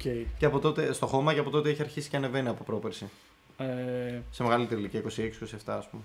και τώρα απλά έπεσε το, το μάτι μου και στον Dominic Thiem που για άλλη μια φορά ε, δεν κατάφερε να κερδίσει παιχνίδι. Αυτό ήταν Στο πολύ, γύρο. πολύ heartbreaking. Ε, βέβαια, εγώ τον βλέπω τον ίδιο ότι το έχει δουλέψει λίγο ενώ στο, στην ψυχολογία του και δεν φαίνεται τόσο πολύ. Οκ, προφανώς τον, ε, τον πειράζει, αλλά σου λέει: OK, θα παίζω, θα παίζω σε κάποια φάση θα, θα, θα αρχίσω να ανεβαίνω. Τουλάχιστον έτσι πιστεύει. Μμ. Ακόμα δεν έχει καταφέρει. Έχει χάσει πόσα, ε, πόσα είναι 7 μάτς, 7-8 μάτς Ναι, ναι, σειρά. αυτό το μάτι σειρά και αυτό ήταν με το Hugo Delien που αλήθεια είναι εκεί περιμέναμε να δούμε τουλάχιστον κάτι καλύτερο. Έχει 3-0 set τώρα Ναι. με πολλαπλά breaks. Ισχύει, ισχύει. Ε, μ, ε, εγώ ελπίζω ειλικρινά ότι θα γυρίσει. Βλέπω, ότι- ε, γενικά τον ακολουθώ και στα social, οπότε βλέπω ότι ανεβάζει. Γενικά ανεβάζει πολύ inspirational stuff, ρε παιδί μου. Οπότε πιστεύω ότι το δουλεύει μέσα του να ξαναγυρίσει και το παλεύει μέχρι τελευταία ρανίδα. Ναι, γιατί προφανώς έχουμε δει ότι προφανώς έχει τεράστιο ταλέντο. Το θέμα είναι και Και... Συζητάει να ξεκινήσει Challenger. Ε, για να. Να μπει στα Challenger για να αρχίσει να, να παίρνει πάρει νίκες κανένα και να νίκη. αρχίσει να δουλεύει λίγο. Γιατί Είχε αυτή τη στιγμή παίξει, είναι νομίζω, προφανώς, ένα είναι, προ- Challenger. είναι προφανές ότι το, το επίπεδο του δεν, δεν είναι για, ακόμα για TP Tour. Ναι, ναι. Μπορεί κάποια στιγμή να κάνει ένα μπράφ και να ξαναβρεις το, επι- να ξαναβρει το επίπεδο του, αλλά ακόμα δεν γίνεται. Οπότε συζητάει να ξαναμπεί σε Challenger πάλι για να μην παίρνει ήττες και να φεύγει, να κάθεται λίγο, ξέρεις, να δουλεύει Και λίγο. για να μπορεί να παίζει πιο τα πολλά μάτια. επαγγελματικά προφανώς, μάτσα, έτσι. αυτό, αυτό εννοώ. Γιατί τώρα παίζει δηλαδή μόνο παίζει ε, ένα μάτσα να του ξέρω εγώ πώς πάει η Έτσι. φάση του. Ε, εντάξει, ακόμα έχει πολύ δρόμο μπροστά του, οπότε ξέρεις. Εδώ ο Φέντερ στα 41 ξέρεις, παλεύει να γυρίσει. Ο παλεύει άλλος να έχει πόσο είναι, 28-29. Είναι, Ναι, ναι, μια χαρά είναι. είναι σχετικά μικρός. Ε, Άρα, Μάριν Τσίλης έκανε μια σημαντική, ένα σημαντικό run νικώντας και τον Ντανίλ Μέτβεντεφ πολύ πιστικά με 3-0 set. μ, αυτό ήταν στους 8. Χωρίς καν να φτάσει σε tie break, αν δεν κάνω λάθος κανένα. Αυτό ήταν στους ε, 16 νομίζω. Τσίλι με Τβέντεφ. Μμ. 16 ναι, έχεις δίκιο. Ε, νίξε και Άντρεϊ Ρούμπλεφ στο πέμπτο σετ με πάρα πολύ δυσκολία. Μα εδώ θέλω να πω κάτι τώρα. Καταρχάς ο Μάριν Τσίλιτ πράγματι με Μετβέντεφ και Ρούμπλεφ έκανε απίστευτα μάτς. Μάτς που δεν- και ο ίδιος είπε με το Μετβέντεφ ήταν το καλύτερο μάτς της ζωής του και στο Ρούμπλεφ το έπαιξε πολύ καλά. Θέλω όποιος δεν το έχει δει, συμπεριλαμβανομένου και εσού, Για πες, ναι. να μπει να δει το τελευταίο, το final tie break με Αντρέι Ρούμπλεφ, το 7-6-2. Δεν θα πιστέψεις τι έκανε ο Τσίλιτς εκεί. Δεν θα Το- πιστέψεις τι έκανε. Ε, κάτσε να δω πώς Από τα, είναι. πιο ωραία, απ, απ' τα πιο ωραία παιγμένα tie breaks που έχω δει στη ζωή μου. Το 7-2 έπεσε, έτσι. Ναι, το τελευταίο tie break που παίξανε στο match στο πέμπτο set. Έπεσε ξένος πολύ έξυπνα στο πώς. Ε, Όχι, ήταν, τα, τα χτυπήματα που έκανε ήταν τρελά ρε. Τα OK. return που έκανε ήταν winners. Ε, ο ίδιος έπαιζε πανέξυπνα στα δικά του. Πολύ καλά σερβίς. Δεν, δεν υπήρχε αυτό το tie break. Δηλαδή έπαιζε για να νικήσει, τελείωσε. Ο, ο Ρούμπλεφ δεν μπορούσε να κάνει τίποτα. Wow. Σκέψε ο Ρούμπλεφ που βαράει τον εαυτό του και συνέχεια και κάνει. Δεν μπορούσε να βαρέσει τον εαυτό του γιατί έβλεπε ότι δεν μπορούσε να κάνει κάτι για αυτά που γινόντουσαν. Ε, by the way, τώρα αυτό που λες είναι ο Ρούμπλεφ είναι και βάλει τον εαυτό του όταν όταν ε, δεν είναι hopeless αυτό, δηλαδή όταν ξέρει ότι μπορεί να το γυρίσει. Ακριβώς, Δηλαδή, ακριβώς. στα πιο πολλά, δηλαδή, πολλά στιγμή του που βαρύνει αυτό του, μετά βλέπεις πόσο το, το, το, και τα έχει κερδίσει τα παιχνίδια αυτά. Που... Ακριβώς, τα έχει είναι, κερδίσει. είναι ενδιαφέρον. Μαλάκα, αυτό. εντάξει, να, να πούμε, να Για πούμε τα- γι' αυτό. Μαλάκα, Ναι, ναι, ναι. δηλαδή, εντάξει, δεν το έχω ξαναδεί αυτός σε παίκτη. Γενικά πρέπει να πούμε ότι ο Ρούμπλεβ ψάχνει νέα σημεία στο σώμα του κάθε φορά να χτυπήσει. σε κάποια φάση χτύπαγε τον αγκώνα του, το χέρι του, το κεφάλι του. Τώρα πλέον έχει αρχίσει και χτυπάει και τα παπάρια του. Ε, Ε, Πώς ε, το- με τον Τζίλιτ δεν ήτανε. ναι, κάτσε αυτό θέλω να το δω. Πήρε τη ρακέτα και ξαμπαράει τα παπάρια του. Μαλάκα. Εντάξει. Α, αυτό Όποιος δεν το έχει δει, παρακαλώ να το δείτε. Δηλαδή το παιδί έχει ξεφύγει τελείως. είναι λίγο Ε, σχετικό αυτό, έτσι. Είναι τελείως αντιστοιχικό. Εγώ έχω σταματήσει να τον βλέπω τον Ρούμπλεβ, να πω την αλήθεια. Γιατί κάθε φορά λες, όταν χάνει πόντο, Όχι, πάμε να δούμε τι θα κάνει πάλι. Και έχει αρχίσει να μην είναι ωραίο, ξέρεις αυτό το Όχι, για να τον θα χτυπήσει. Ε. Ναι, έχει αρχίσει να γίνεται πάρα πολύ άσχημη η εικόνα. Εγώ θεωρώ ότι το παιδί χρειάζεται θεραπεία άμεσα και να βγει από το τέννη για λίγο καιρό. Ε, τι- είναι δηλαδή επικίνδυνα πράγματα. Ε, εν τω μεταξύ, δεν, δεν, δεν ξέρω αν χτύπαγε τα παπάρια του ή χτύπαγε τον γκολ του, αλλά όπως και να έχει, ήταν πολύ κούλα μάλλον αυτό που έκανε. Χτύπαγε τον κάβαλό του τέλος πάντων με τη ρακέτα. Ήταν αυτό που έκανε ήταν ακραίο. Ήταν τύπου δεν μπορώ να βρω άλλο σημείο στο σώμα μου να χτυπήσω. Πρέπει κάπως να με πονέσω. Θέλω να δω hitting balls, πώς θα βάλω αυτό. Καλά, τώρα δεν έχει νόημα, θα χάσουμε λίγο τη ροή. Αλλά Ναι, μωρέ. είναι λίγο τρελό. Τέλος αυτό, πάντων, τρελό. όποιος είναι θα μπει να το δει. Δεν Ναι. χρειάζεται εμείς να το πούμε τώρα παράλληλα. Ε, Λοιπόν, ε, για Grand Slam νιώθω ότι το έχουμε καλύψει. Ναι, το έχουμε καλύψει. Λες να έχουμε ξεχάσει κάτι σημαντικό. Πάμε.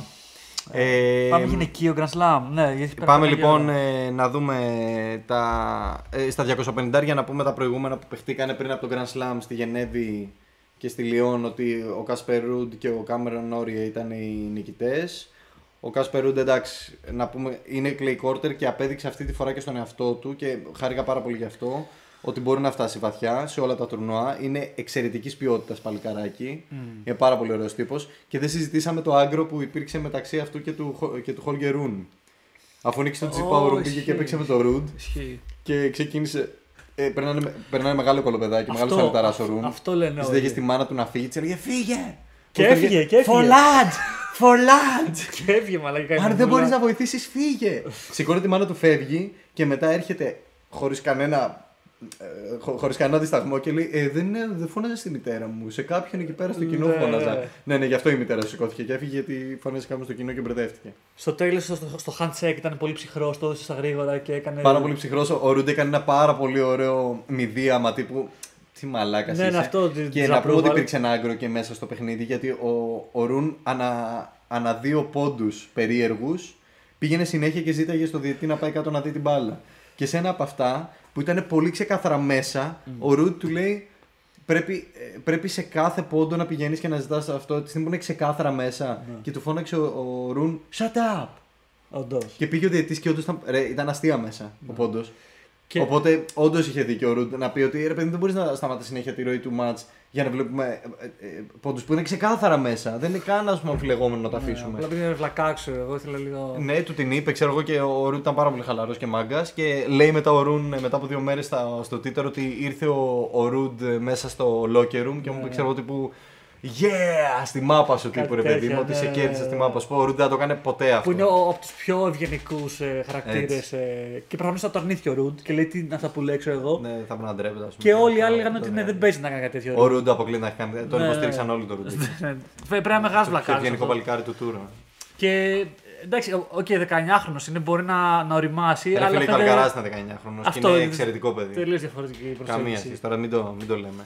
Λοιπόν, αυτά για το Grand Slam και για τα προηγούμενα. Να πούμε τώρα, γιατί είμαστε ακόμα στο αντρικό, ότι τρέχουν αυτή τη στιγμή δύο τουρνουά στο γρασίδι, τα πρώτα του γρασιδιού. Ε, ναι, το ένα είναι στη Stuttgart, νομίζω, το Boss Open, πώς λέγεται. Ο- ε, αυτό είναι στη Stuttgart, είναι το Boss Open, σωστά. Που Στο οποίο τι- παίζει και ο Τσιπάς, ε, μπήκε wildcard επειδή έχασε λίγο νωρίς το Roland Garros του 16. είπε να. Είπε να ξεκινήσει νωρίς το γρασίδι και νομίζω έκανε καλά γιατί είχε να πάρει μάτς στο γρασίδι από το 19.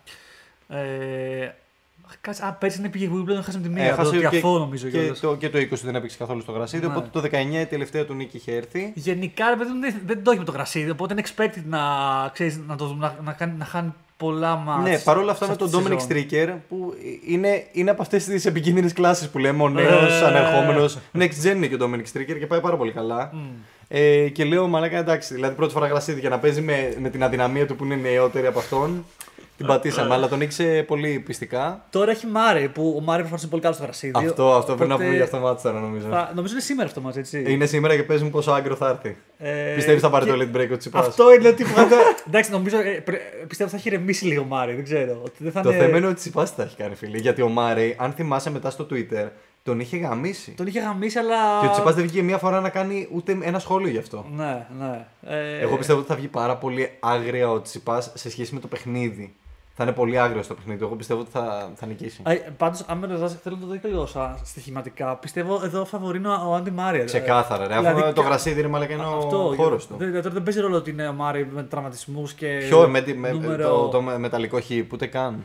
Τι ο ωραία. Τσιτσιπάς ρε φίλε δεν έχει παίξει καθόλου γρασίδι. Ο άλλος έχει Ναι, ρε. εμπειρία Grand Slam στο γρασίδι. Τι λέμε Α, τώρα. παίζουν και σχετικά καλή ώρα, παίζουν τρεις ώρα. Ε, στοιχηματικά ε, θα το δώσω λίγο το πώ μιλάμε. Επίσης να πούμε ότι ε, μετά το home έχουμε και επανεμφάνιση του Legend, του Nick Kyrgios. Nick Kyrgios, ο οποίος legendary as he is. Ε, Ε, ε, του ζητήσανε στο match point με τον. Ε, με ποιον έπαιζε, με, τον Τζίρι Λέχετσκα. Ε, του ζητήσανε να κάνει ε, underarm Underarm, και underarm service, φυσικά έτσι. ακολούθησε το κοινό του. Underarm ρε. service το έκανε και πήρε τον πόντο και κέρδισε το match. Πω, μαλάκα, είναι τόσο, τόσο legend ο τύπος. Δεν Είναι υπάρχει. legend, είναι legend. Και στο επόμενο match, επειδή είδα- δεν είδα στιγμή εγώ ότι πάλι μου σκάσανε κάποια, κα- κάποια highlights που έκανε απέναντι στον ε, Βασιλιασβίλη που έπαιζε. Βασιλασβίλη, ναι, ναι. Και μαλάκα έκανε, Έκανε κα- απίστευτα πράγματα. έκανε κάτι. Πώς λέγονται αυτά τα. που είναι σαν, σαν slap που δεν βάζει την μπάλα σαν Ε, φόρχα. ε, ε, κάνει- Κάπως- ε, σλα- σλα- αυτό το slap δεν το κάνει άλλος. Είναι του Ε, Κύριο και ξέρεις τι χρησιμοποιεί; Μόνο καρπό. Κάνει πλακ, ναι, ναι. Ναι, ε, χρησιμοποιεί όλο τον καρπό και είναι όλο τον καρπό πίσω. Δηλαδή Α, είναι ε. πολύ επικίνδυνο για τραυματισμό αυτό που κάνει, αλλά ρε φίλε δίνει θέαμα. Και ήταν σαν να πήγε λέζερ μπαλ. Να φύγει. Και μετά και ο ίδιος το κάνει σε slow motion. λέει, Holy fuck, σε Ε, φάση. ναι, τι- μαλάκα, σε- Σε τα φάση κάνει τι έκανες. μόνος του Ναι, και λέει, ναι, ναι, «What?» ναι, ναι, Θεός, Θεός. Και έδωσε και άλλο- και είχε και άλλο πολύ ωραίο πόντο. Αλλά τέλος πάντων είναι. Και πάντα- να πούμε ότι ο Μπασιλασβίλι είναι πάρα πολύ καλός στο γρασίδι και ήταν πάρα πολύ επικίνδυνος. Ήταν seed 5 νομίζω. Ναι, και γενικά Ε, είναι πολύ επικίνδυνος ο Μπασιλασβίλι σαν παίκτης. Δηλαδή ο Κύργιος μετά από τόσο καιρό που έχει να παίξει, ειλικρινά φοβόμουν αυτό το match. Και μου άρεσε πάρα πολύ. Λοιπόν, α, by the way, μπήκα λίγο να δω αποδόσεις. Δίνεις στον ε, Μάρι 2,50 φίλε και 1,50 στον Τσιτσιπά. Δε, διαφωνώ τελείως με αυτό Ναι, που αυτό κάνουν. είναι καλό Βασικά, για, παι- για στοίχημα. ε, μαλάκα. εντάξει, δεν, δεν είναι σωστό να στοιχηματίζουμε μέσα από εδώ γιατί δεν το κάνουμε, αλλά ε, οκ, άμα είναι έτσι, παίξτε Μάρι. Ναι, ισχύει. Το κάνουμε. Βασικά, Στην απλά τελική το είναι, λέει- είναι ωραίο να παίζεις σε βάρος του Τσιτσιπά γιατί άμα κερδίσει ο άλλος κερδίζει λεφτά, άμα κερδίζει ο Τσιτσιπά Ε, λες είσαι ότι χαρούμενος το- και κερδίσει η ομάδα. Το support για να Αυτό, προχωρήσει αυτό λίγο. το- ακριβώς. το τέτοιο. Είναι win-win για μας. Ε, οπότε, ρε παιδί, μου, έχει, ώρα- νομίζω παίζει και ο κύριος σήμερα. Ποιος παίζει ο κύριος; Ε, Κύριος. Το στοίχημα προκαλεί Ναι. εθισμό. Πάρτε τηλέφωνο στο 1832 για να μιλήσετε αν έχετε κάποιο πρόβλημα εθισμού. Ε, λοιπόν, παίζει κύριος με Φούξοβιτ, ναι. Ε, που θεωρητικά ρε παιδί μου. Ε, ξέρω εντάξει, εγώ εγώ. πιστεύω τον πάρει, φίλε. Τώρα ε, νίξε Βέβαια- η Βασιλιάς Μπίλη. Βέβαια, έβγαλε και τον Χούρκατς, έτσι. Που ο Χούρκατς είναι καλός. Εντάξει, ναι, ο Χούρκατς όμως έχει παίξει πάρα πολλά μάτια τον τελευταίο καιρό. Παίζει Ναι. ένα full κουρασμένος και ο Χούρκατς έχει και πάρα πολλά ups and downs, να το πούμε. Ναι, ναι. Πάντως είναι έτσι ένα ωραίο τουρνουά για να αρχίσει το grass season. Ναι, και- το, το, το half draw δεν έχει. Το, το, το bottom draw δεν έχει κάτι σοβαρό. Δηλαδή στο πάνω είναι η έγκυο. φάση. Μόνο ο Ματέο Μπερετίν είναι κάτω. Ο οποίος. Α, Μπερτίν, μόνο το χώρο, επειδή, βέβαια. ναι, επειδή είχε καιρό να παίξει βέβαια, φάνηκε εδώ με το Ραντού Άλμποτ χρειάστηκε τρία σετ που ήταν λίγο περίεργο να το δούμε. Και τώρα με το Λορέντζο Σονέγκο, να σου πω την αλήθεια, τον φοβάμαι. Το Μπερετίνη το καταλαβαίνω μετά από τόσο καιρό που είναι εκτός, ρε φίλε. Μπορεί και στο πρώτο του τουρνουά στο γρασίδι να μπει καλά. Είναι σίγουρος ότι στο Wimbledon θα πάει πολύ καλά. Είναι αυτό ότι κάποιοι παίρνουν παιδί μου στο, στο γρασίδι από, από εκεί που είναι πολύ ε, average και λίγο ξεχασμένοι, ξαφνικά είναι ε, ξέρεις, στους top 10 ξέρω. Κοίτα, στο- δεν είναι καθόλου στην τυχαίο εμφάνεια. ότι εμφανίστηκε στα, στα διπλά ο Dustin Brown. Ο οποίος είχε να παίξει χρόνια, ξέρω εγώ, τέννη. Και εμφανίστηκε στα διπλά γιατί ο Dustin Brown στο, στο γρασίδι έχει κάνει κάτι που δεν το έχει κάνει κανένας άλλος πουθενά. Έχει, νικ- ε, που τέλος πάντων είναι πο- πολύ σπάνιο να το έχει κάνει κάποιος άλλος. Έχει νικήσει τον Ναδάλ. Σε δύο Grand Slam. Ε, ο- Σε δύο Όντως. περιπτώσεις τον έχει νικήσει στο Wimbledon. Ε, επειδή είναι αυτός ο παίκτης που είναι. Δηλαδή ο Dustin Brown δίνει πάρα πολύ ε, show. μμμ. Είναι, πάρα- είναι showman. Και ε, εμένα μου άρεσε που επανέλθει, έστω και στα διπλά. Με- Χαίρομαι να τον βλέπω να παίζει. Ε, Μπαλαδί δεν παίζει διπλά, τώρα κατέβηκαν και οι τσιπέοι στα διπλά και κέρδισαν ένα μάτι. Κέρδισε ένα μάτς και στο δεύτερο μάτς που ήταν δύσκολο μάτς γιατί είχαν να κάνουν με τον Χούρκατς και τον ε, Ματεπάβιτ που είναι ο ένας από τους δύο top διπλούς στον κόσμο. Σωστά. Εντάξει, τώρα ο Σάλισμπουρι βέβαια μπήκε στο νούμερο 1, αλλά και οι άλλοι είχαν κάνει dominate όλο το doubles tour, ε, ATP tour, η Ματεπάβιτ και. Ο, ο, πώς ήταν ο Πάβιτ και ο Κάσιτς. Οι Κροάτες είναι αυτή της Ναι. σκαλά. Ναι, ναι. πιθανότατα δεν Τέλος πειράζει. πάντων, Τουλάχιστον ε, το τώρα πούμε, ήταν Πάβιτ χαίρεστηκε. Χούρκατ τέλος πάντων. Θέλω να πω ότι ένας από τους δύο ήταν από τους πιο έμπειρους διπλούς Ναι. παίκτες. Τους πήραν το πρώτο σετ, στο δεύτερο το χάσανε στο tie break και εντάξει, έχοντας έχοντας μια κακή ψυχολογία από το tie break γιατί το είδα Το tie break του δεύτερου set δεν τους πήγε καλά. Οπότε ξεκινώντας το super tie break δεν ξεκίνησαν με καλή ψυχολογία. Βρέθηκαν πολύ πίσω. Εκεί που δίνεις το, το blame είναι, ξέρω, ήταν πιο κάτω ο, ο Κοίτα να δεις. Πέτρος. Πάντοτε, πάντοτε ο Πέτρος είναι αυτός που κάνει τα πιο χαρακτηριστικά λάθη. Μην, μην τρελαθούμε. Και Ναι. λογικό είναι. Ναι. Λογικό είναι στο επίπεδο που παίζει το παιδί. Ε, Παρ' όλα αυτά έχει καλό, έχει καλό σερβίς. Απλά ξέρεις τι κα- ε, ε, έκανε πολλά λάθη ο Πέτρος, θα σου πω σε τι. Στα, στα δικά του σερβίς έκανε, ε, είχε πολύ κακό, πο- πολύ κακή τοποθέτηση στο return. Παρατηρήσω ότι το return ας πούμε, μπορεί να γινόταν στη μέση του γηπέδου και αυτός έκανε ένα ανέβασμα να πάει στο serve and volley τύπου, αλλά δεν είχε ανέβει πολύ, οπότε Ήταν λίγο σε. Τη γύριζε άβολη πάρα πολύ θέση. ψηλά. Ναι. ε, πολύ- ε, ήταν σε άβολες θέσεις τώρα. Ήταν ωραία το πες. Και είτε την πήγαινε φιλέ, είτε την πήγαινε out, είτε την έστεινε στους άλλους για να τον καθαρίσουν. Παρ' όλα αυτά έκανε ένα πολύ ωραίο πόντο ο Πέτρος που έπαιξε ο ίδιος με Χούρκατς και Πάβιτς κοντά στο φιλέ και τους έστειλε την μπάλα, τους στέλναν πίσω και έπαιζαν πάρα πολύ γρήγορο τέννη. Έμεινες λε και είναι πινκ-πονγκ. Ναι, αυτό, αυτό έχει. Παίζανε τρεις του σε κάποια φάση και εκεί ο Πέτρος ήταν πολύ καλός. Βέβαια το- τον έχασε τον πόντο, αλλά ήταν.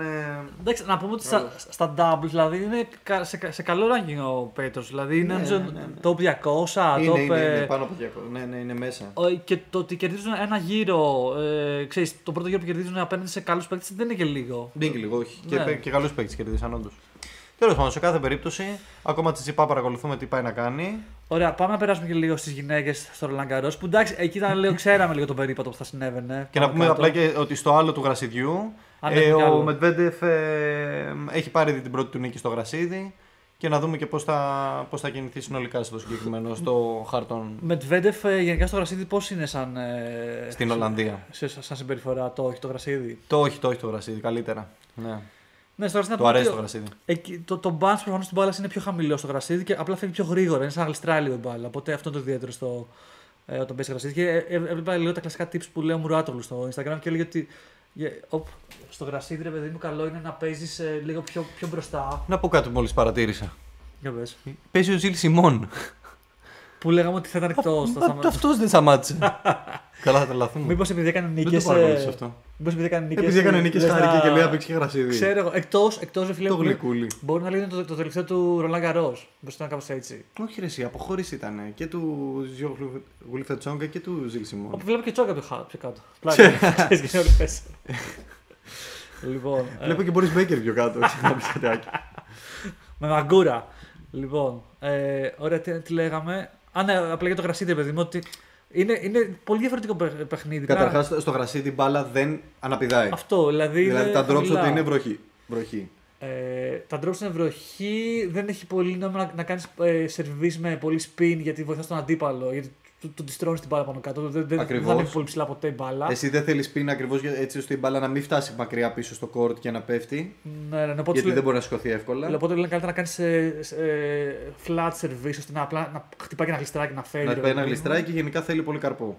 Θέλει πολύ να σηκώνεις την καρπό μπάλα. και δεν πρέπει να πέσει πολύ πίσω. Γιατί πάλι αυτό, το- αν πέσει πολύ πίσω, ε, η μπάλα δεν, δεν, θα, δεν θα φτάσει. Δεν θα φτάσει πίσω. Βασικά, αν παίζει πολύ πίσω, θα φάσει drop shot. Δεν υπάρχει Ναι, περίπτωση. ή θα φτάσει πολύ χαμηλά και θα είναι πολύ δύσκολο να την περάσει. Τέλος πάντων, έχει πλάκα το γρασίδι. Και ξέρεις γιατί έχει πλάκα, γιατί ρίχνει ακριβώς μετά από το χώμα, που το χώμα έχει το ακριβώς ανάποδο, ότι η μπάλα κάνει πολύ ψηλό bounce και πρέπει να, να προσέχεις από ψηλά να κατεβάζεις τη ρακέτα για να μην φεύγει out η μπάλα. Ισχύει αυτό που λες. Και το ακριβώς ανάποδο έρχεται εδώ, πρέπει να δουλέψεις τον καρπό ανάποδα, γιατί πάλι καρπό θέλει και εκεί. Ναι. Για να τη σηκώσεις τώρα την μπάλα και όχι να την κατεβάσεις. Τέλος πάντων. Και, Ωραία, ωραία και, πράγματα. και είναι φαν το γρασίδι γιατί ξέρεις, κα- πολλοί κάνουν ξέρεις, και κάνουν πηδάνε για να πιάσουν μπάλες επειδή είναι- δεν, δεν θα χτυπήσει. Ακριβώς. καθόλου, Άνα, παιδί ο μου. Τσιτσιπά στο διπλό, στο, στο προηγούμενο το match point που χάσανε με, Ναι. ε, με τον αδερφό, τον Στέφανος τώρα λέω, έκανε επίδειγμα όπως έκανε εκείνο με το Σβάρτσμαν στο χώμα. στο Αλλά εδώ χώμα, το έκανε ναι. στο γρασίδι Ναι. και δεν, ε, δεν ήταν τίποτα. Απλά έχει και πολλά bloopers γιατί πολλοί ξέρεις γλιστράνε χωρίς να το θες στο γρασίδι. Και... Ναι, ισχύει. Ε, ωραία, αλλά επειδή έχει περάσει η ώρα, πάμε να δούμε και λίγο ε, Ρολάν Καρός Γυναικείο. το γυναικείο. λοιπόν, ταμπλό. ε, μπ- μπορεί να μιλήσουμε για οτιδήποτε άλλο πέρα από την Νίγκας Σφιόντεκ. Ε, νομίζω ότι πλέον αυτή η κοπέλα ξέρεις, απλά θα κατουράει το tour μέχρι και δεν ξέρω πότε. Θα, θα, θα είναι η επόμενη, δεν ξέρω, την Πάρτι, η επόμενη. Ούτε καν. Σέρνα μα, την Williams, Πάρτι- δεν Την Πάρτι ξέρω. την έχει περάσει, φίλε. Την έχει περάσει την Πάρτι. Απλά- Αυτό, αυτό η Πάρτι δεν το έκανε ποτέ. 35 σερή νίκες. Βασικά να πούμε ότι Συμπεριλαμβάνουν και ένα slam δεν το έκανε. ισοφάρισε συνεχόμενες νίκες από τη Venus Williams το 2000 κάτι. Έτσι. Και τώρα έχει, η επόμενη είναι Σερίνα. Ε, νομίζω ναι. Η Και, επόμενη Σερίνα που είναι, ξέρω εγώ, 40, 42, κάτι τέτοιο. ε, και με, είναι η top Serena ή έχει και άλλους; Νομίζω ότι υπάρχει αυτή η Στέφη Γκράφρε, φίλε, η οποία είναι. Ναι. Αυτή εντάξει ήταν θαύμα της φύσης. Αλλά να πούμε ότι δηλαδή, έχουμε μια Σβέντικα η οποία είναι. Πώς τη λέμε στο όχι Σβιάτεκ. Σφιόντεκ. Μας είπε και ο Πολωνός φίλος μας, Σιώτεκ. Ε, Τέλος πάντων, ότι που ρε παιδί μου κάνει περίπατο έτσι. δεν, δεν έχει, δηλαδή, εν τω μεταξύ μου άρεσε πολύ και μετά τα, μετά τα μάτς που έπαιζε που πήγαινε ξέρω εγώ, στα πάρκα, έβγαζε κάτι φωτογραφίες, ξέρω εγώ, έτσι, να διαβάσει φιλαράκι, κάτι random. Και, και δεν φαίνεται ότι αυτή η τύπη είναι ένα κτίνο στο τέννη, έτσι. Είναι κτίνος. Πραγματικά. Είναι δηλαδή, κτίνος, αλλά είναι και πάρα πολύ καλή κοπέλα. Ναι, και, ναι, ναι, και ρε ακριβώς φίλε, ξέρεις τι αυτό. μ' αρέσει. Είναι πολύ τσι. ότι, ότι έχει αναλάβει το ρόλο του νούμερο 1 στο γυναικείο τέννη. Είναι στο- Δεν είναι απλά νούμερο 1. Έχει αναλάβει και το ρόλο του νούμερο 1. Ακόμα και για το θέμα της Ουκρανίας. Μίλησε. δεν το Μίλησε θυμάμαι. με τρόπο που ρε παιδί μου είσαι νούμερο 1. Είσαι, είσαι ηγέτητα. Α, ναι, που είπε δεν. δεν ε... Είπε είμαστε πολύ μικροί για να ξέρουμε τι γίνεται. Είμαστε πολύ Ναι, μικροί ναι. για να ορίζουμε εμείς τι θα συμβεί. Μμ. Και να σου πω την αλήθεια, δεν μπορώ να διαμορφώσω πλήρως άποψη για το θέμα. Γιατί είναι όλα αυτά που διαβάζουμε, όλα αυτά που μαθαίνουμε, πληροφορούμαστε, βλέπεις ότι είναι ένα πολύ τεράστιο ζήτημα το οποίο μας ξεπερνάει όλους, μας υπερβαίνει και πρέπει να είμαστε εκεί για τον πόλεμο απλώς να υποστηρίξουμε αυτή την κατάσταση. Δηλαδή, Να, να. φόραγε ένα ρίμπον ε, ξέρω, για την Ουκρανία προ-war, ας πούμε, προ-peace, ε, σε όλο το Grand Slam. Α, οκ. Πολύ σοβαρή κοπέλα, ρε φίλε. Πολύ σοβαρή, πολύ μετρημένη ε, και πραγματικά δείχνει αήττητη. Δηλαδή δεν ξέρω, δεν ξέρω ποιος μπορεί να καταφέρει να την νικήσει. Μόνο, μόνο ένα έχω να σχολιάσω που στο είχα πει και σένα τότε. Ότι στους 16 ε, μου έκανε πάρα πολύ καλή εντύπωση το πώς πάλεψε η Qinwen Zheng, η Κινέζα, η οποία είναι πολύ νεαρή, ψηλή, σωματώδης, δηλαδή έτσι φυσική κατάσταση πολύ δυνατή. Και η Zheng, ρε φίλε, πραγματικά την πάλεψε στα ίσα της Φιόντεκ. Και αν θες την άποψή μου, αν δεν είχε τραυματιστεί η Zheng στο δεύτερο σετ, που τραυματίστηκε έντονα στο πόδι, μάλιστα έφυγε, έκανε medical time out, έβαλε γάζες και τέτοια. Ε, πιστεύω Θα ότι πιο- πραγματικά θα μπορούσε να την νικήσει. Άλλωστε φάνηκε στο πρώτο, στο πρώτο σετ που παίζαν και οι δύο στο, καλ- στο καλύτερό τους στα κόκκινα, κέρδισε η Zheng το πρώτο σετ. Ισχύει σε time break πόσο. Ε, ε, 7-5. Αλλά μερικές φορές θέλει και η τύχη να είναι μαζί σου. Δηλαδή, η Swiatek θεωρώ ότι εδώ είχε λίγη τύχη σε αυτό το match γιατί δεν ξέρω πώς θα την ξεπερνούσε. Ε, Την είχε βάλει στα κάγκελα η Zeng. ναι, θα έχει ενδιαφέρον να, δω, να βλέπουμε. Να, Αυτό. Να, να παίζουμε ένα. Γιατί κατά τα άλλα, okay, κα, κανένας άλλος δεν μπορούσε να προκαλέσει οποιοδήποτε είδους upset. Α, απλά έτσι, Έτσι, ε, έτσι λίγο για την ιστορία. Απλά, να, να, απλά θα πω αριθμούς πόσο πήρε τα, τα, τα games για να, να δείτε δηλαδή τι. Ε, 6-2, 6-0, ε, γενικά σε όλα. Έτσι, σε, σε όλα, σε όλα τα- 6-2-6-0, 6-0-6-2, 6-3-7-5. Μόνο με τη Zhang έχασε το set το πρώτο 7-6 Zhang, 6-0-6-2 μετά η Swiatek. Ε, Ε, 6-3-6-2 με Πεγκούλα. 6-2-6-1 με Καζάτκινα. στα, στον στα ημιτελικό. τελικά, έτσι, δηλαδή 6-2-6-1 μαλάκα λες, εντάξει, μου παίζεις Και έρχεται στον τελικό και λες ρε φίλε, η Κοκογκό έφτασε μέχρι εδώ, θα το Ναι, παλέψει, τι δεν θα θα πει. είναι σαν τους προηγούμενους. 6-1-6-3. Δηλαδή πραγματικά δεν, δεν υπάρχει. Ε, Τώρα λέμε για. Και, ε, α, να πούμε ότι πόσο είναι, 20 τώρα, 19. Είναι 20 χρονών. Και έχει πάρει, Η ήδη- Swiatek. έχει πάρει το δεύτερο Grand Slam της. Έγινε, έγινε νομίζω 21 πριν λίγε μέρες. Αυτό είναι, έγινε 21 πριν λίγε μέρες. Ε, νομίζω ήταν το, το πρώτο Roland Και η Garros που ίδια, έπαιζε. ε, ή η όχι; ενώ έγινε 21 πριν λίγε μέρες, κάπου έγραψε ότι είναι 22. Ό,τι Δεν να σου λέει είναι. στον κόσμο τη, είναι θεά. Είναι Ό,τι θεά. να είναι. Ε, Λοιπόν, ε, να πούμε για τη Μαρία ότι ήταν ε, σε, α- ε, φαίνεται οι ελληνικές συμμετοχές πηγαίνουν ε, χεράκι-χεράκι. Διότι Ναι. η Μαρία έχασε από τη Μούκοβα, η οποία Μούκοβα στον επόμενο γύρο τραυματίστηκε και δεν έπαιξε. Η Μούκοβα την νίκησε κατά κράτος. σε, σε ποιο γύρο. Ε, μιλάμε τώρα; πολύ πολύ νωρίς, νομίζω το δεύτερο, Δεύτερο. γύρο έχασε. Ναι. Και να πούμε επίσης ότι το draw της από, εδώ και, πέ- από εκεί και πέρα ήταν πάρα πολύ βολικό. Έγιναν πάρα πολλά upsets και η ίδια θα βρισκόταν να παίζει με παίκτες πολύ κατώτερους από την ίδια στο ranking, όπως ήταν και η Μούκοβα. Και θεωρώ πραγματικά ότι δεν είναι καθόλου υπερβολή να έλεγα ότι θα έφτανε εύκολα τελικό, αλλά πάλι κάτι με την ψυχολογία της παίζει, ρε φίλε. Η Μούκοβα δηλαδή την νίκησε κατά κράτος σε θέματα ψυχολογίας, γιατί την νίκησε και στα δύο tie break με πολύ δύσκολο. Με, με, με, της έβαλε δυσκολίες η Σάκαρη, αλλά Ναι. Πάντα είχε το πάνω χέρι η Μούκοβα. Δεν τα κατάφερε να την ξεπεράσει. Ε, Θεωρώ ότι ήταν μια άτυχη στιγμή γιατί θα μπορούσε να έχει φτάσει πολύ εύκολα στο τελικό. Και όχι τίποτα άλλο. Αν περίμενα από κάποιον να νικήσει τη Φιόντεκ, θα ήταν από μια κοπέλα που την είχε νικήσει κατά κράτος πέρσι. και εγώ αυτό σκεφτόμουν. Δηλαδή, δηλαδή είναι από τις λίγες που ε, έχει καλό history. Δεν, μόνο η Σάκαρη, η Σφιόντεκ και η, η, η Οσταπένκο που είναι η τελευταία που την έχει κερδίσει. Η Γελένα Οσταπένκο, η οποία μάλιστα σε συνέντευξη που έδωσε πρόσφατα και της λένε Πες μας τι έκανες και την νίκησες. Γιατί ήταν η τελευταία που την έχει νικήσει και γύρισε και είπε: Δεν μπορώ να σας αποκαλύψω αυτό το μυστικό. Περιμένω να παίξω μαζί της την επόμενη φορά για να δω. Οπότε ο- ο- το είπε όντως σοβαρά αυτό. Το είπε ότι- σοβαρά, ότι ναι, δεν έχει έδωσε κάτι. καθόλου hints για το τι βρήκε και κέρδισε. Ok, ok. στο Ε, παιχνίδι βλέπω της. εδώ πάλι την, την τουρίστρια την Οσάκα που ε, μας χαιρέτησε το, το πρώτο Πραγματικά γύρο. θεα- θεατρικό τουρίστρια, όντως. η, η οποία ο Ζάκα, ξέρω εγώ, τότε παρακολουθούσε τον Ναδάλ για να δει πώς παίζει στο χώμα, έτσι ώστε να πάει και να τι τρελάνει όλε. Εντάξει, είναι και αυτή λίγο poser κατάσταση. Νο- νομίζω πολύ- ρε παιδί μου, πολύ α- pose. από όταν άρχισε να έχει πο- πολύ ε, involved με τα social, με τα media γενικά με τα και όλα mentality αυτά, και αυτά, ναι, με ναι. τα Netflix ιστορίες, έχει χάσει λίγο την μπάλα. Ναι. Ξέρω εγώ, πάρα πολύ χαρούμενος ναι. για την πορεία της Φερνάντες. Λέιλα Ε- Φερνάντες που πήγε, θυμίζω, στον τελικό μαζί με την Ραντουκάνου στο US Open. Ήρθε και στο Ρολάν Καρός και απέδειξε ότι δεν ήταν φλουκ. Έφτασε πάρα πολύ βαθιά, νομίζω μέχρι ημιτελικά. Στην ημιτελικά έχασε. Από την τελικά, Κοκοβό. σωστά. Σε αντίθεση με τη Ρο- Ραντουκάνου που Όχι, στα ακόμα. προημιτελικά. Πού είναι. Εδώ πέρα πρώτα τελικά έχει δίκιο. Τρεβιζάν με Φερνάντε προημιτελικά. Ε, μ, μ' αρέσει πάρα πολύ ο Φερνάντε για το παιχνίδι τη και είναι πάρα πολύ δυναμική και θεωρώ ότι θα είναι ένα από τα next big thing του γυναικείου τέννη.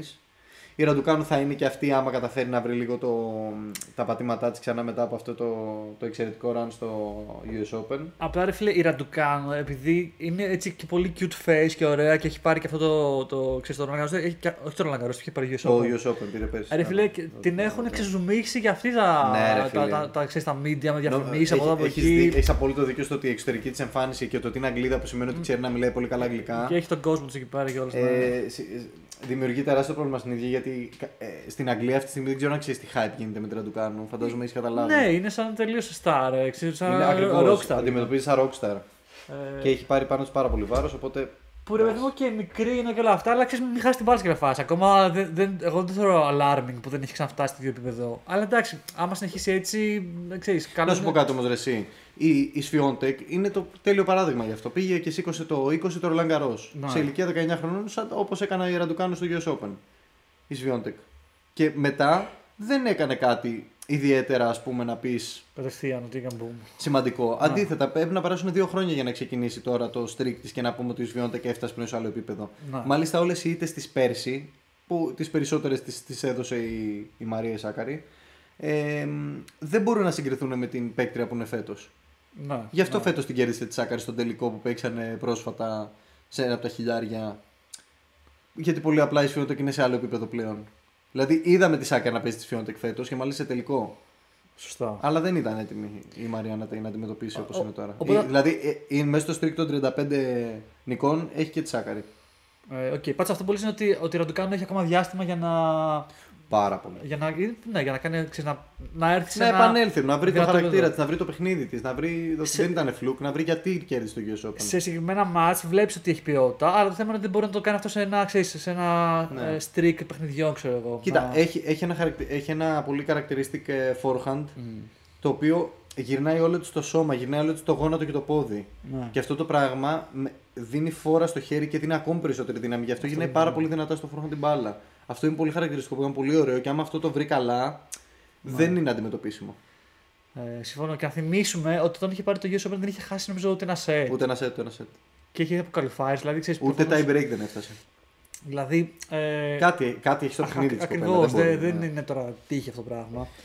Τελευταίο πράγμα που εγώ θα ήθελα να σχολιάσω για το ε, Grand Slam των γυναικών είναι αξιοσημείωτο για μένα ότι η Σιμώνα Χάλε που έχει μπλέξει με τον Μουράτογλου τον τελευταίο καιρό σαν προπονητή της έπαθε μια κρίση πανικού Για πες εδώ, mid-match, ναι. mid-match και μ, ουσιαστικά το παράτησε το match, δεν μπορούσε να παίξει. Έπαιξε αλλά ήταν, σα- ήταν αλλού. Ε, μετά βγήκε και το είπε. Το θεώρησα πάρα πολύ δυνατό από μέρους της και ότι πώς αλλάζουν οι εποχές, ρε παιδί μου, που αν κάποτε κάποιο, πριν από 10 χρόνια κάποιος πάθει μια κρίση πανικού σε ένα τέτοιο μάτς δεν το έλεγε ποτέ γιατί θα παρουσιάζει αδυναμία. Είσαι weak! Δεν αξίζει You να are είσαι εδώ! και get yourself down! εν τω μεταξύ βγήκε και ο Μουράτολ και ζήτησε συγγνώμη. Λέει ότι και, Με τον λέει Γλυκούλη. και, και δικό μου μέρος ευθύνης. By the way. Εντάξει, τώρα- έχει γράψει ένα βιβλίο έτσι, το έχουμε διαβάσει στο The Coach.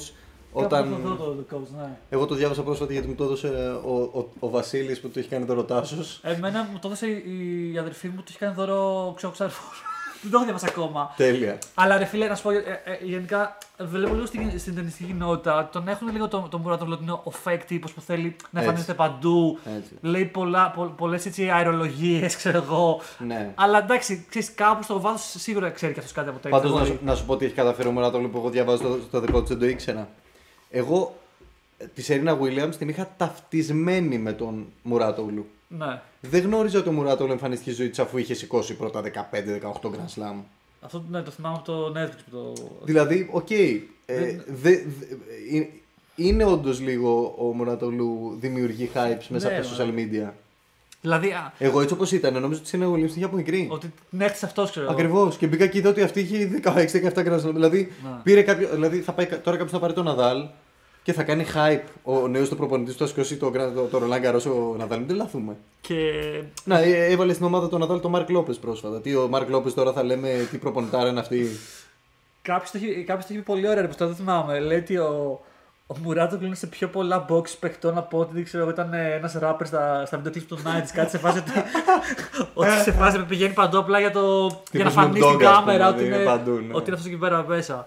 Ε, κοίταξε, α- αν το δώσουμε κάτι του Μουράτογλου, είναι ότι προφανώς είναι πολύ καλό στο, στο marketing και ότι έχει κάνει το, ακα- το Academy του να είναι ένα από τα top ε, παγκοσμίως και πολλοί παίκτες πάνε και για προπόνηση έτσι, στα, Σωστά, στα Ronaldo σωστά, Academies. σωστά.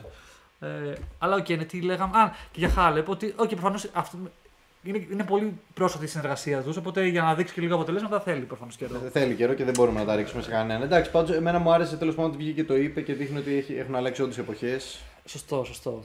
Και είναι καλό να τα μοιράζω αυτά τα πράγματα γιατί ρε φίλοι, η ψυχολογία των παικτών είναι, είναι πολύ δύσκολο θέμα. Ε, by the way, Σερένα Williams, βασικά οι δύο Williams ε, το έχουν ψηλαφίσει στο tennis έτσι. Δεν ξέρω τι φάση είναι αυτές. Ε, πάντως, ε, πάντως ανακοίνωσαν ότι το Wimbledon δεν θα πάνε. Εντάξει, μα, η Venus, η Venus είναι 41 ετών, 42. Εντάξει. Μόνο έπαιξε στα διπλά με τον Κύριο εκεί πέρα που, που κερδίσαν για ένα Αν μάτς. είναι κάτι λέγανε ότι θα. πέ- Στο US Open νομίζω παίξαν ένα Θα μάτς. παίξει, ναι. Οκ. Ε, εγώ λέω να το κλείσουμε σιγά σιγά, γιατί έχει περάσει μια ώρα. Να πούμε ότι ρε παιδί μου σε τρεις εβδομάδες πότε έρχεται το, το Wimbledon. Το Wimbledon σε τρεις εβδομάδες. Τώρα είναι τα γρασίδια. Έχουμε το Queen's Championship, το Queens. Να δούμε και τι αντίδραση θα υπάρχει από, το, από, το, από τους ταινίστες, από τους επαγγελματίες ταινίστες στο θέμα του Wimbledon που δεν θα έχει πόντους φέτος, να θυμίσουμε. Ναι, νομίζω από ό,τι κατάλαβα οι, οι top 10 θα πάνε όλοι από ό,τι είδα. Ή ο Something, κάτι τέτοιο είδα. για- Ο Ναδάλ σίγουρα δεν θα πάει. Α, αυτό είναι το Ο τελευταίο. Σβέρεφ δεν θα πάει. Ε, Ναδάλ δεν θα πάει λόγω τραυματισμού. Εντάξει, ίσως- Αλλά εγώ ίσως- πιστεύω ότι κρύβεται μια χαρά πίσω από τους τραυματισμούς από το να λέει ότι κυνηγάω Ναι. και εγώ Grand Slam. Και γενικά λίγο ο Ναδάλ, το μόνο πράγμα που μου έχει σπάσει λίγο με αυτόν είναι ότι. Ρε φίλο, οκ. Πολύ δεν με νοιάζει, δεν με νοιάζει. Και πολύ, πολύ πάλι για να είναι εκεί που είναι. Δηλαδή, εγώ Ναι, μου την ναι. έσπασε λίγο ατάκα το ότι ε, θα προτιμούσα από το να φτάσω στο τελικό Grand Slam να έχω το πόδι μου καλά για να μπορώ με τους φίλους μου να κάνω τα πράγματα που θέλω. Ρε φίλε, τότε μην πας να παίζεις. Ναι, Πήγαινε επιλογή- κάνει την εγχείρηση και τελείωνε. Επιλογής σου, ναι, ισχύει. Είναι επιλογή σου να στα δω και να, να, να, να ρισκάρεις όλους σου. Να, να παίρνεις να πούμε τρία αναισθητικά στο πόδι την ημέρα, τρεις αναισθητικές αναισθησίας. Και εγώ σου, σου λέω το έκανα αυτό. Εντάξει, αν το ξανακάνει, προφανώς μετά είναι και σε λίγο έτσι, αρρωστημένο ξέρεις, επίπεδο που είσαι top top και κάνει. Κοίτα. Θυμίζει λίγο Michael Jackson ξέρω, που έπαιρνε νέε και παίρνε ε, χάπια για να. Για μην να μπορεί μπο- να τραγουδάει, ναι. Γιατί ναι, το performance που έκανε ήταν τρελά έτσι. Και, Ακριβώς. και, νομίζω και αυτό το σκότωσε κιόλας. Επειδή πήρε overdose από painkillers or something. Ο Michael Jackson. Μμμ. Ε, ξέρεις, σε κάποιο σημείο πρέπει να λίγο να βλέπει κιόλας. Εντάξει, Σωτήριο, ο πρωταθλητισμός αυτό έχει φίλε. Ο πρωταθλητισμός θέλει μια πολύ συγκεκριμένη, σχεδόν παρανοϊκή ψυχολογία. Σωστά. Και αυτό το πράγμα είναι αυτό που τόσα χρόνια καλυπτόταν κάτω από το χαλί. Ναι. Γιατί εμάς δεν μας νοιάζει πίσω από τις κάμερες αν ο άλλος κλαίει ή τέτοιο, δεν την παλεύει, τι κάνει. Μας νοιάζει μπροστά εσύ να τα δίνεις όλα.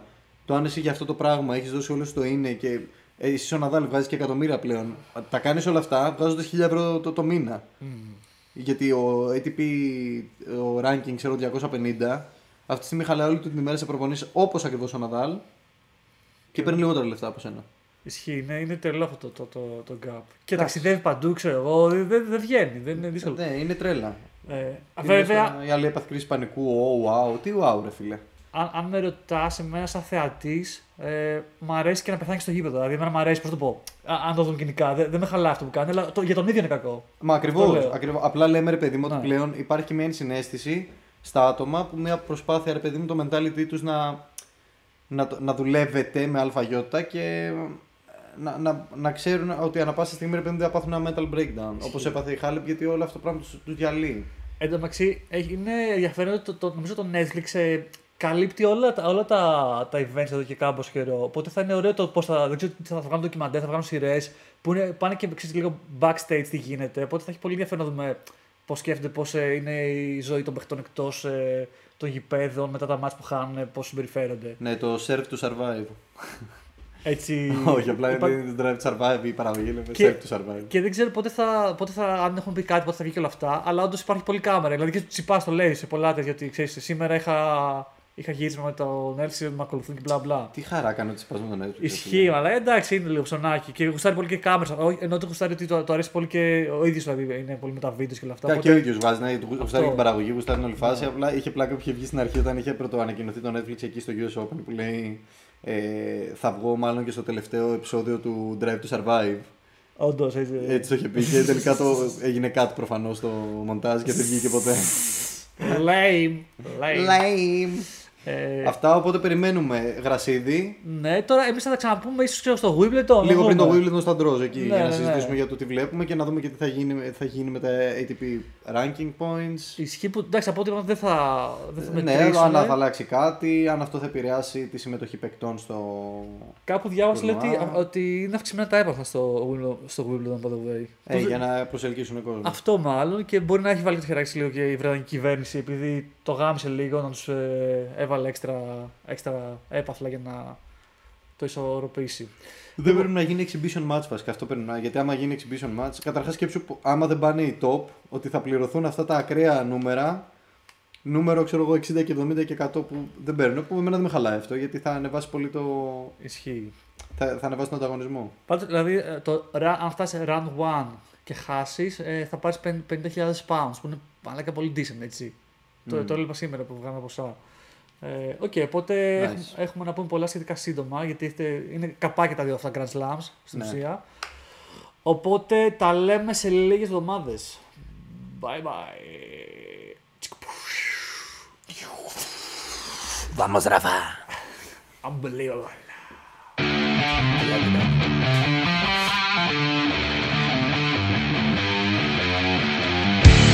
You are listening to the Green Chinese podcast.